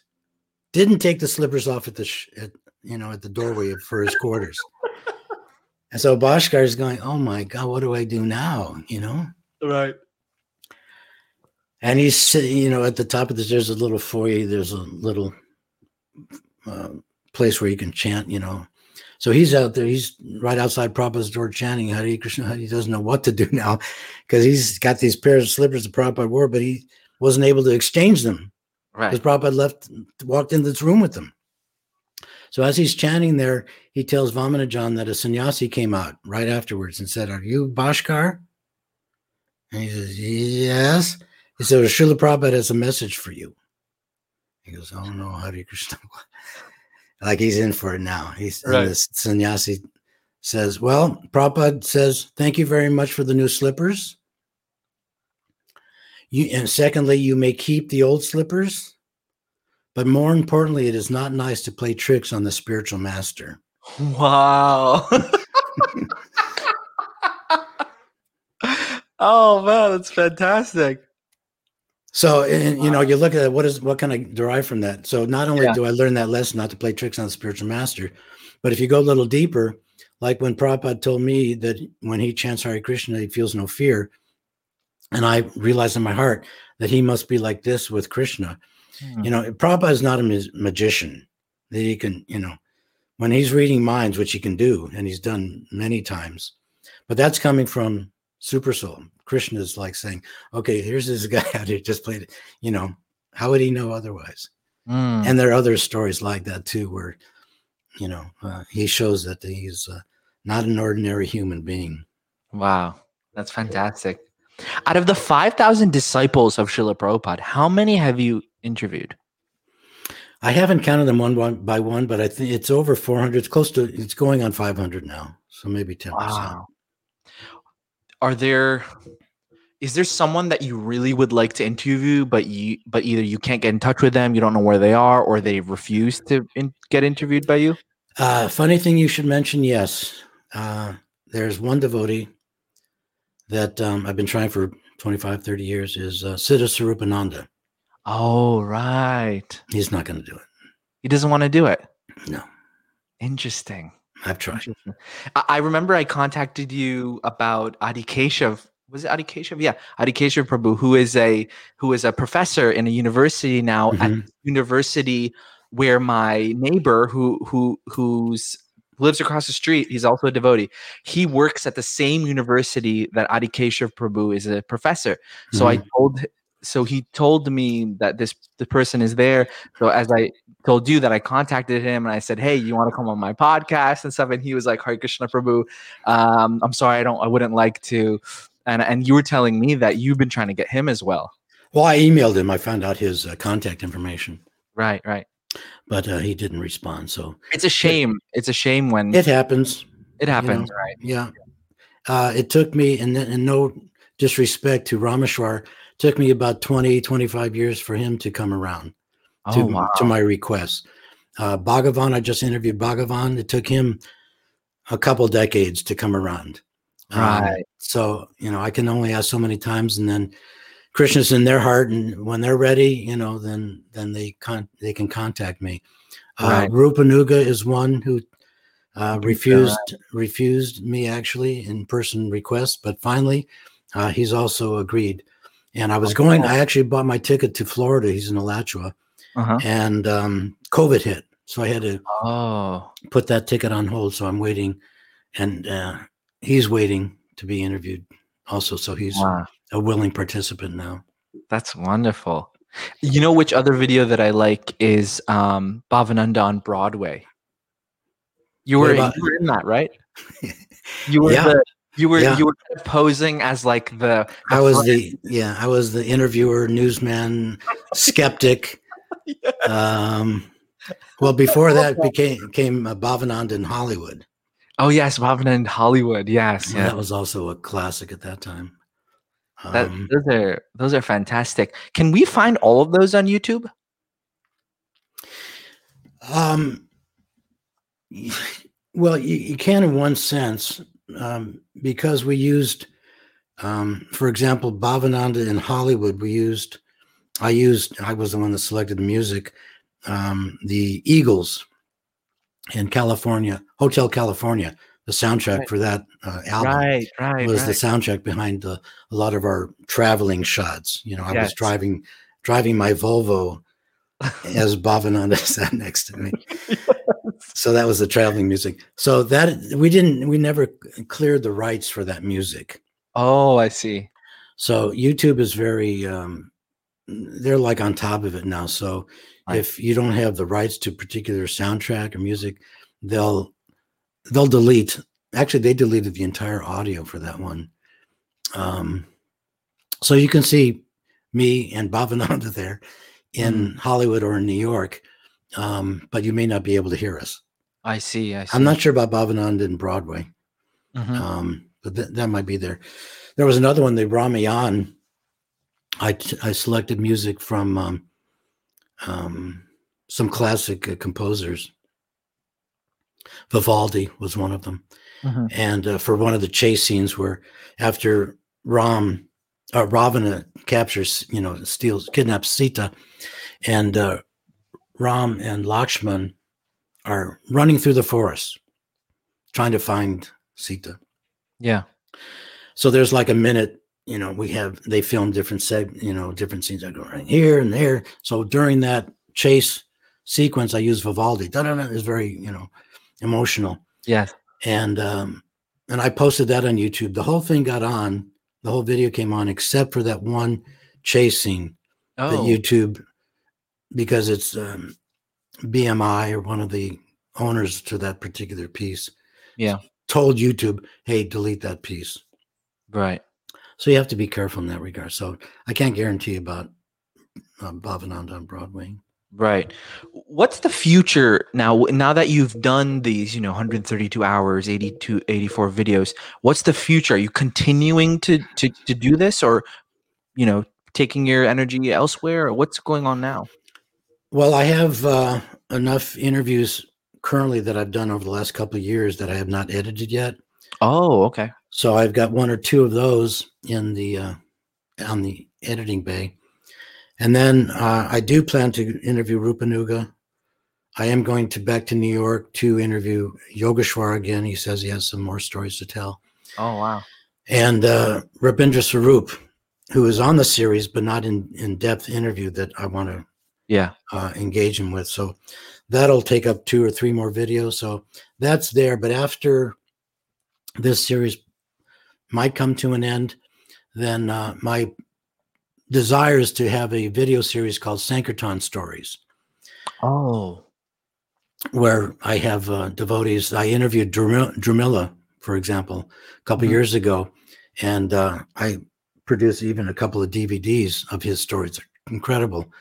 You know, he's a, an amazing devotee and a Sankirtan. He's a warrior and tells some amazing miracle stories, you know, about uh, being on Sankirtan and, and uh, what can happen if, if you try and just go the extra mile and, and, you know, beat the mind with a shoe and go out there and distribute a book. Krishna will reward you with an, an amazing story that you could tell that could be inspiring for other potential or current book distributors. yeah, yeah. Um, I do have a couple of stories, part of the memory series, that are similar to Sankirtan stories Mhm. that are like that.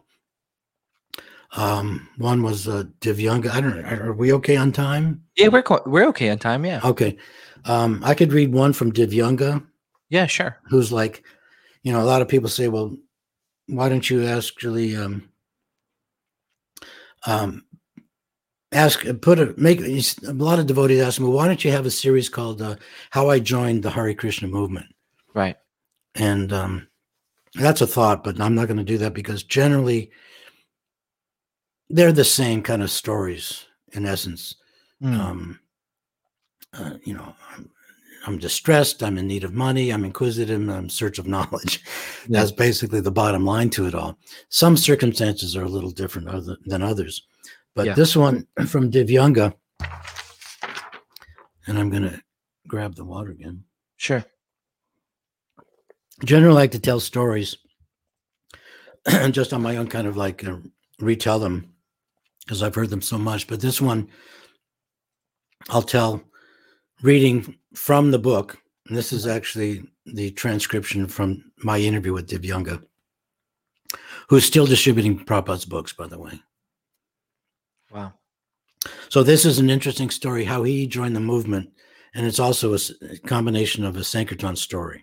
Okay, Okay. that's that's why I'm reading it because you asked. Yes.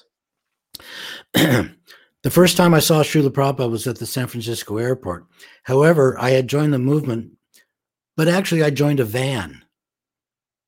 I was 17 years old and living in Ann Arbor, Michigan, when I saw a van full of devotees pull up at a gas station. I knew there was a big Moody Blues concert going to happen down the street, so I told my friend, "Hey, I'm going to get a ride with them." He said, "He he said I'm not," or his friend said, "I'm not riding with those guys." So I ran over to the van just thinking, I'm going to get a ride to the concert. I said, You guys going to the concert? They said, Yeah, get in. I got in the van and Mergendra handed me a Gita, a nectar devotion, and a Bhagavatam. He piled me up and said, Give a donation. I happened to have 90 bucks in, the, in my pocket, so I pulled out a 20 and gave it to him. They were all in dhotis and wearing tilak, and when we got to the concert, we had a kirtan in the van for maybe 15 to 20 minutes. After the kirtan, they all put on plain clothes and wigs. They said, We're going to distribute this, this incense and these books at this concert. Would you like to help us? Divyanga, who was Dan, I think his name was Dan at the time. I could be wrong. Sorry, Divyanga. Um, uh, would you like to help us? And he said, I said, sure. Okay, I'm speaking now. I'm first person now. Sure, I, sure. I said, okay, sure. So they gave me a big pile of incense and some little books, and we were standing there giving people incense and saying, give a donation for Bangladesh.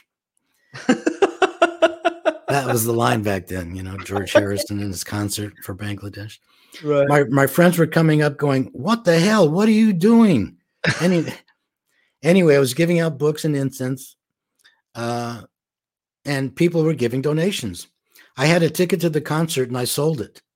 And everybody went in the concert, the devote and after everybody went in the concert, the devotee said, Well, we're going to the temple. You want to come with us? I said, Okay, because for some reason I was attracted to this. The temple in Detroit was about 50 miles away from Ann Arbor, and when we got there, Govardhan came down to greet us. I was a macrobiotic at the time, eating brown rice and miso soup. But when I got there, Govardhan handed me a maha plate. On that maha plate were puris with powdered sugar, halava, gulab jamuns, and hot milk. He said, Here. I hadn't eaten anything like that for about a year, and when I saw it, it was like, wow. I ate the whole plate, and then we went to bed. They said, We're going to wake up kind of early, so don't be surprised. It seemed like I had just laid down, and the next thing I knew, they were clanging kartals in the Brahmachari ashram, which was in the basement of the temple.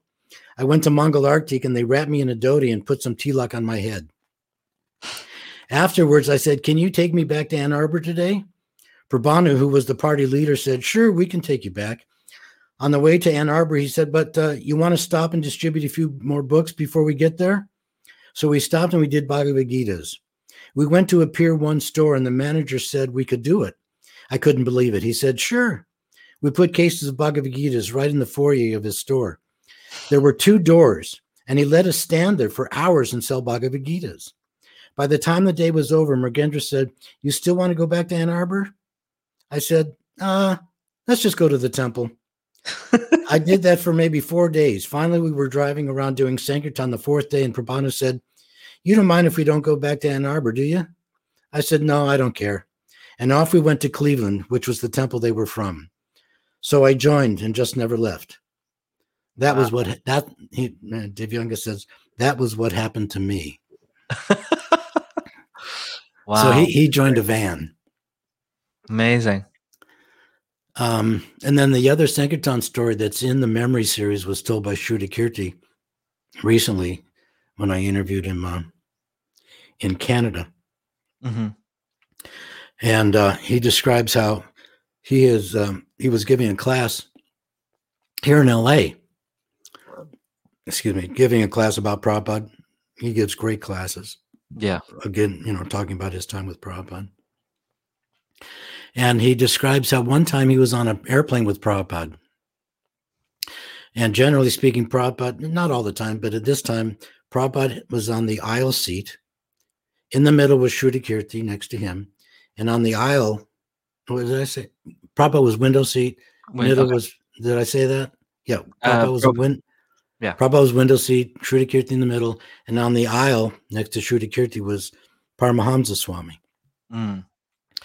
And um, generally, the the the method was that after they took off, that Prabhupada was hungry. He would like ask for prasadam then.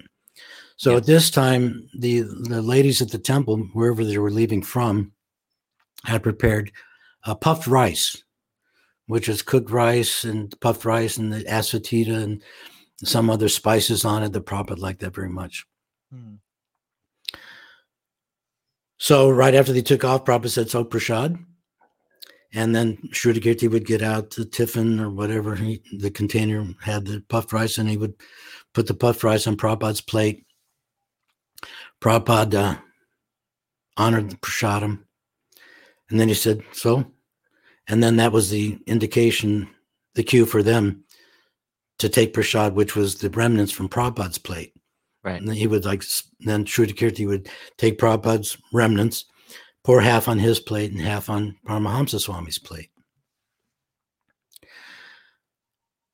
As they're eating, the flight attendant, back then they called them stewardesses. I have to be careful because my daughter Renika is a flight attendant, so I have to be careful. We don't call them stewardess anymore. Right, right. You have to be politically correct on that. So the lady flight attendant came down the island and and she was in first class. She came comes down. They were in coach, and she looks kind of quizz- quizzically at uh, what they're eating, and she leans over Paramahamsa and reaches out and grabs a handful of puff rice. This is Maha Maha Prasadam, okay, from Oh, oh. Plate and and Right. eats it. Oh Didn't, my- doesn't even ask him. Oh, can I have some of that? she just comes out. Oh, hmm, oh, that's good. I like that. And, and she said, I don't know if she said, "Are you vegetarian?" But it came out that um, she learned that they were vegetarians. So she said, "Well, can I get you something from the from first class? I can get you." And then Srutakirti asked Prabhupada. He Pra- uh, Srutakirti was like the translator. So Srutakirti said, uh, "Srila Prabhupada, would you like anything from first class?"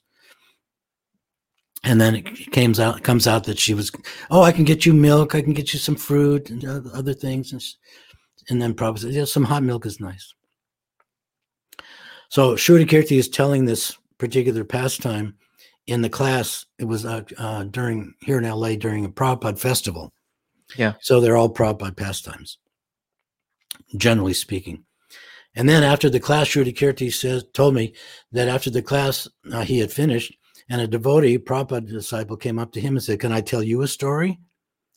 And Srutakirti said, "Sure, I love to hear stories too." So this devotee told Srutakirti that he was distributing books in Brazil and um, and in dhotis. They were in dhotis, and generally they would, you know, preach around in a like the plaza, the city center, and where they would congregate and do chanting Harinam, Yeah. where you know the church was or something. That's generally where people congregate in the plaza center. Yeah. And then they would go out to the forest and the, the countryside and distribute Prabhupada's books in shaved head dhotis like this. So one day, this devotee comes upon a door himself, by himself, knocks on the door, and a lady opens the door and she says, Oh, Hare Krishna. And this guy in the middle of forest out of nowhere hears someone chanting, How does this person, Brazil, they've never been there before, know Hare Yeah. Krishna? She says, Come on in. And he enters, and there's Prabhupada's books, there's pictures of Prabhupada all over the place. And sh and he says, Well, how do you know about in the middle of Brazil? How do you know about Krishna and how do you know about Prabhupada? You got pictures up here of Prabhupada. She said, Well, a long time ago, I was a flight attendant for this particular airlines, and your Swami, your guru, was on this plane. And I and I ate some of his Maha Maha Prasadam. That's unbelievable. Yeah, that's one of those unbelievable stories. That's totally un. So What? you never know where a book is going to land or where you're going to find a devotee. My gosh. That's wow. What a story.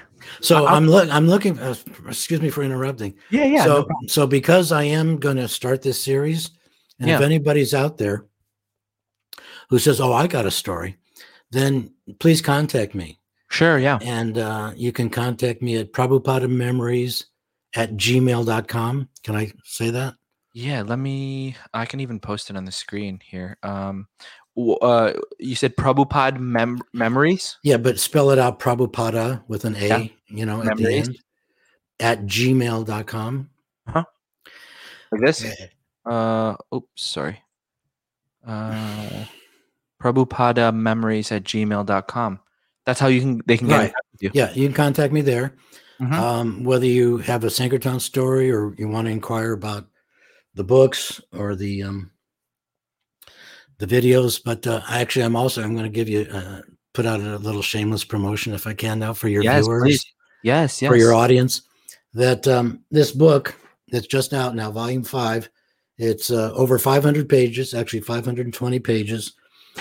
Uh, 108 devotees are interviewed in here, and over 700 stories. I'm giving all your viewer viewers or people in part of your audience ten dollars off for the next week if you email me at that email address and in Mhm. the subject line type in LMP late, mo- LMP. late morning program Okay. To know that I'll give you the ten dollar Discount. discount discount. That's fantastic. Thank you, Prabhu. Appreciate it. So, for all Uh, the listeners, please go ahead and get these books. Uh, get the P- Prabhupada memories. You can find them on YouTube on uh, Siddhanta Prabhu's YouTube page. Let me show you the YouTube page here.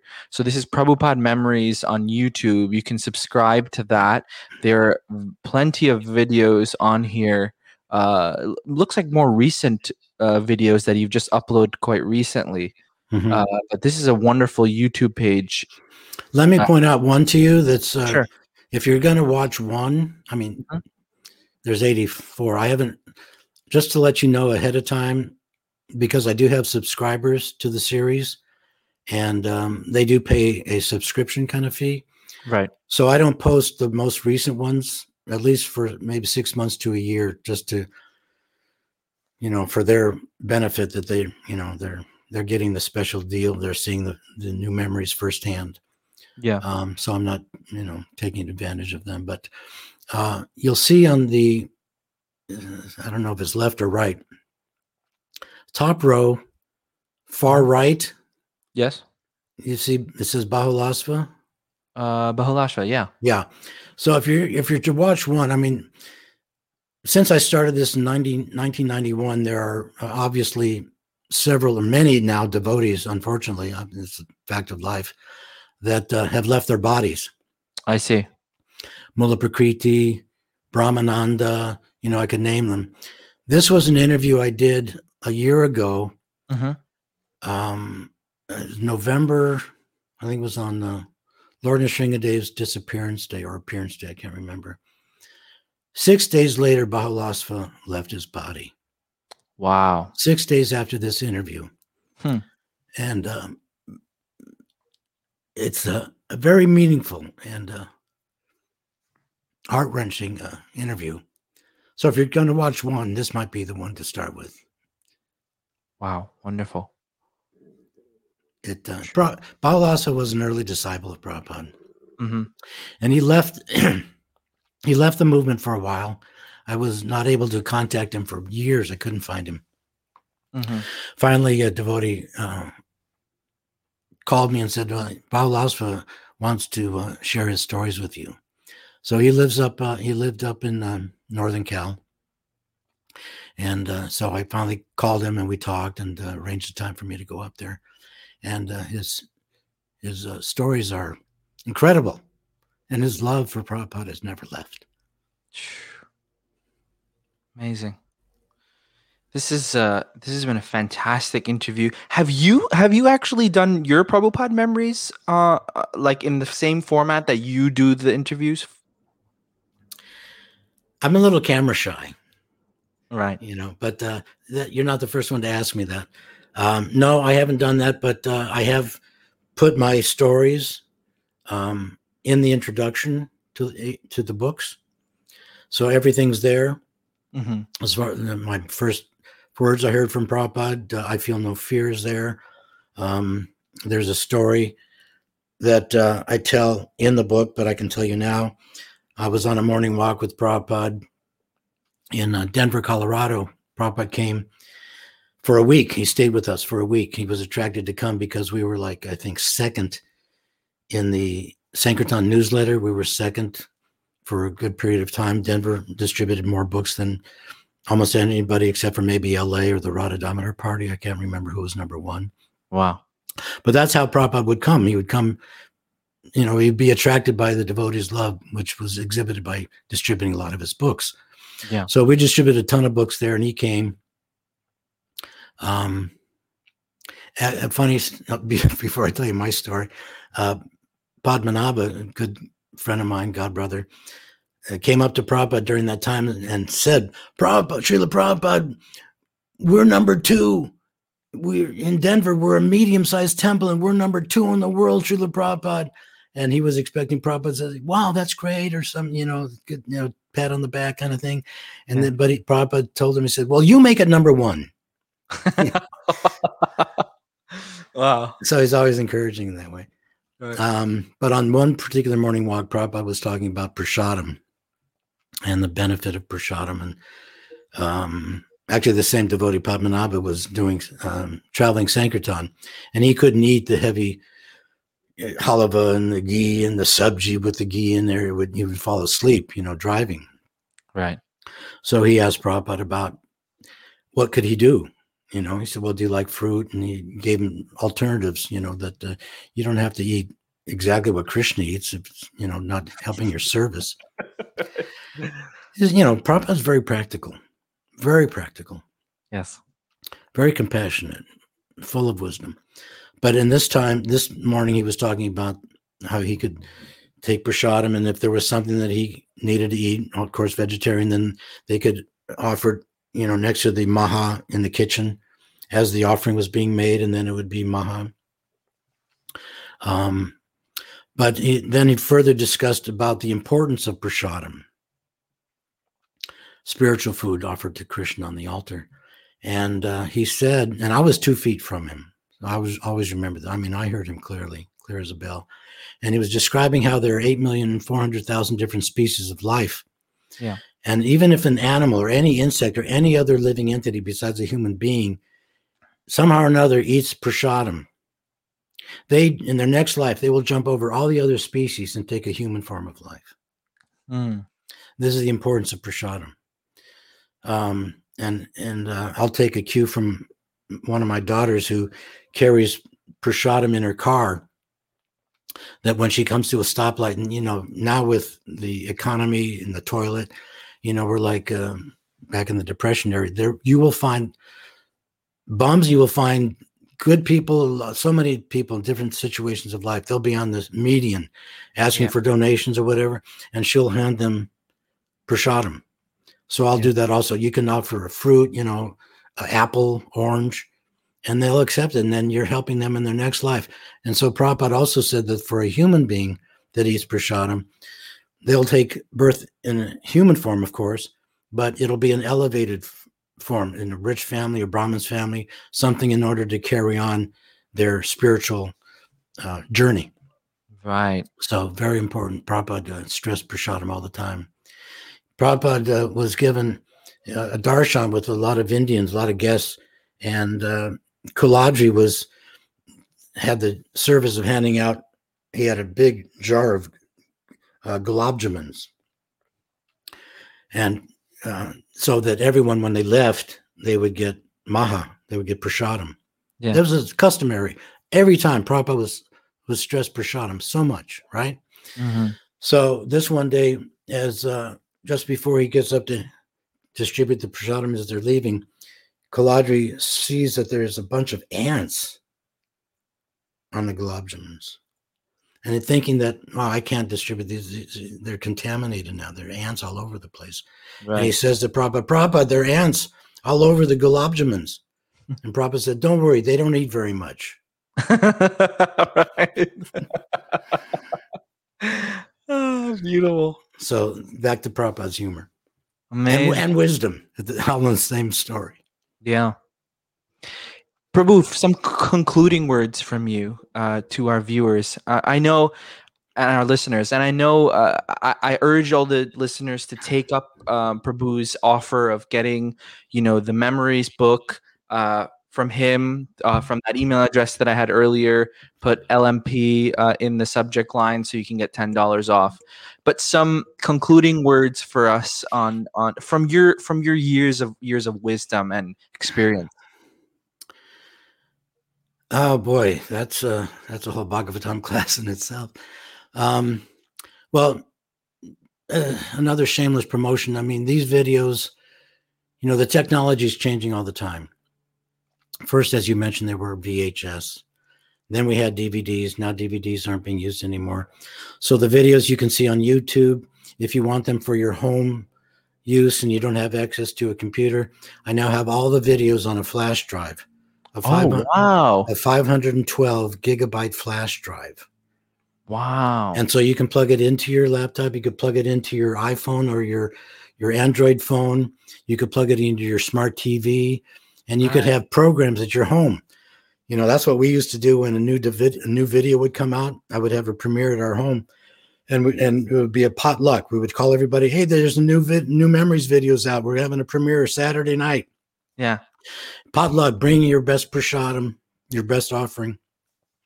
And um, so we would, uh, you know, have I would have Bardraj come over, and he would lead a great kirtan. You know, he's one of the best. Love him. Mm. And um, then he, we would have a kirtan, and then we would have a feast.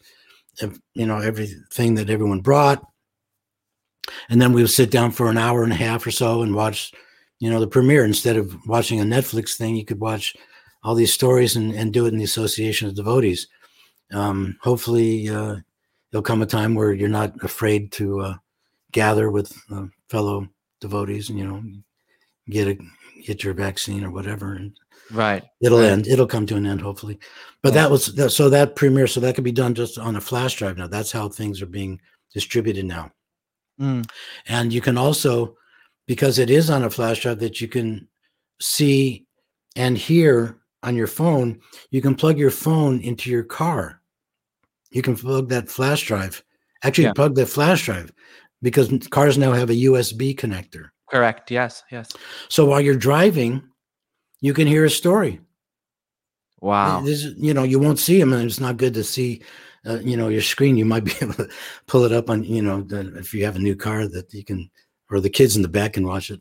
But um, you know, you can uh, hear them where you go, and then you can share the stories that you heard with uh, your your buddies or your friends. You know, and Amazing. the, and the more you hear, the more you can tell the story, the more you'll remember it. The Shravanam Kirtanam Smaranam.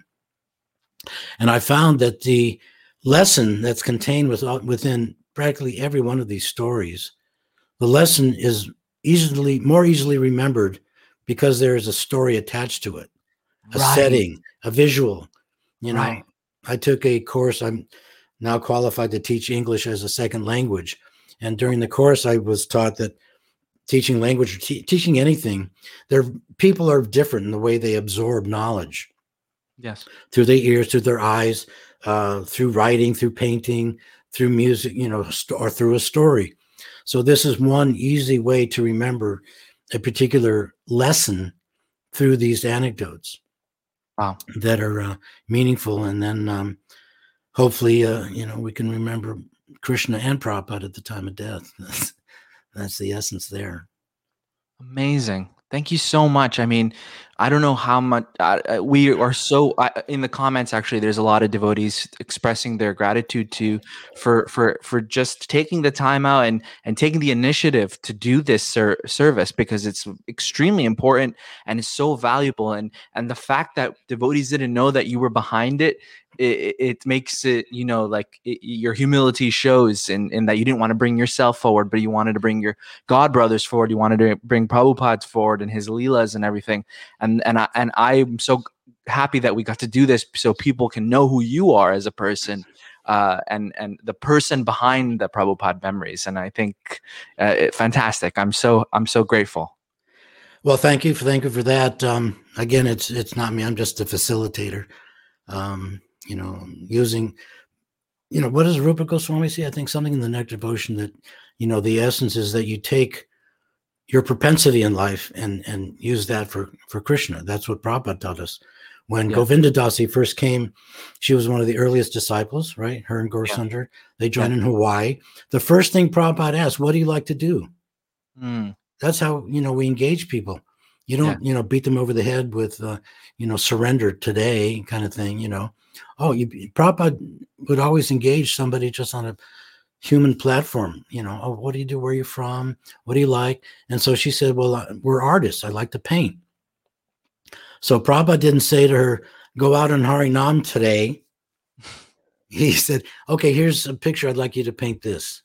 Yeah. You know, so dovetailing, you know, what our propensities are, what we like to do in the service of Krishna and Prabhupada is uh it's natural. And that's that will, you know, make us happy. Hmm. Wonderful. Prabhupada always wanted to make us happy. In that in that film that Yadubara and Vishaka did, Hare Krishna, the mantra, the meditation, the man that started it all. Yes, yes, yes. That was a thread that I remember seeing through it. Prabhupada's teachings. I- I'm just I want want you to be happy. Beautiful. So how can we be happy in the material world? Well, we all have propensities. Some like to sing, some like to play music, some like to paint, some like to study, some like to whatever our propensities are, that which our karma brings in this particular body, this lifetime. Yeah. You know, you don't have to do it 24-7, but find something that um, you can do that uh, will satisfy your heart because that is uh, what we're looking for. Bhakti yoga. Beautiful. If someone wants to get in contact with you, uh, I, I know you're on Facebook as uh, Siddhanta Das, so I just put that up on the screen. Uh, if if someone wants to contact Siddhanta Prabhu or be his friend on Facebook, uh, interact with him in any way, uh, connect with him there on Facebook. So, also, you could go to prabhupadamemories.com. oh, let me put that one on. ProPodMemories.com.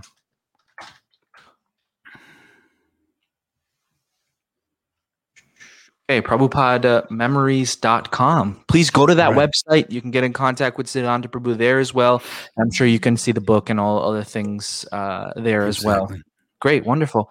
Uh, Siddhanta Prabhu, please stay on. I'm going to turn off the live, but thank you so much again. That was so wonderful. I really, really appreciate It it. was my pleasure, and uh, I acknowledge you for all that you do. And uh, Thank you have you have great guests on. Not you know, if I can come up to fifty percent of what the other devotees that you've had on, you know, and, and get across a little something about Prabhupada, then my my day is a success. Oh, But, you uh, did. You are also a facilitator, so you're doing a great job in what you're doing. you're a role model of mine. You you know this Prabhupada memories thing. That's that's that's the beginning of this kind of interviewing, you know, of of devotees about Prabhupada and Krishna consciousness. So so thanks for blazing that trail for me. Well, you're a good listener, so you got the first quality to be a good interviewer. So Thank you. I acknowledge you for that. So thank Yeah. you.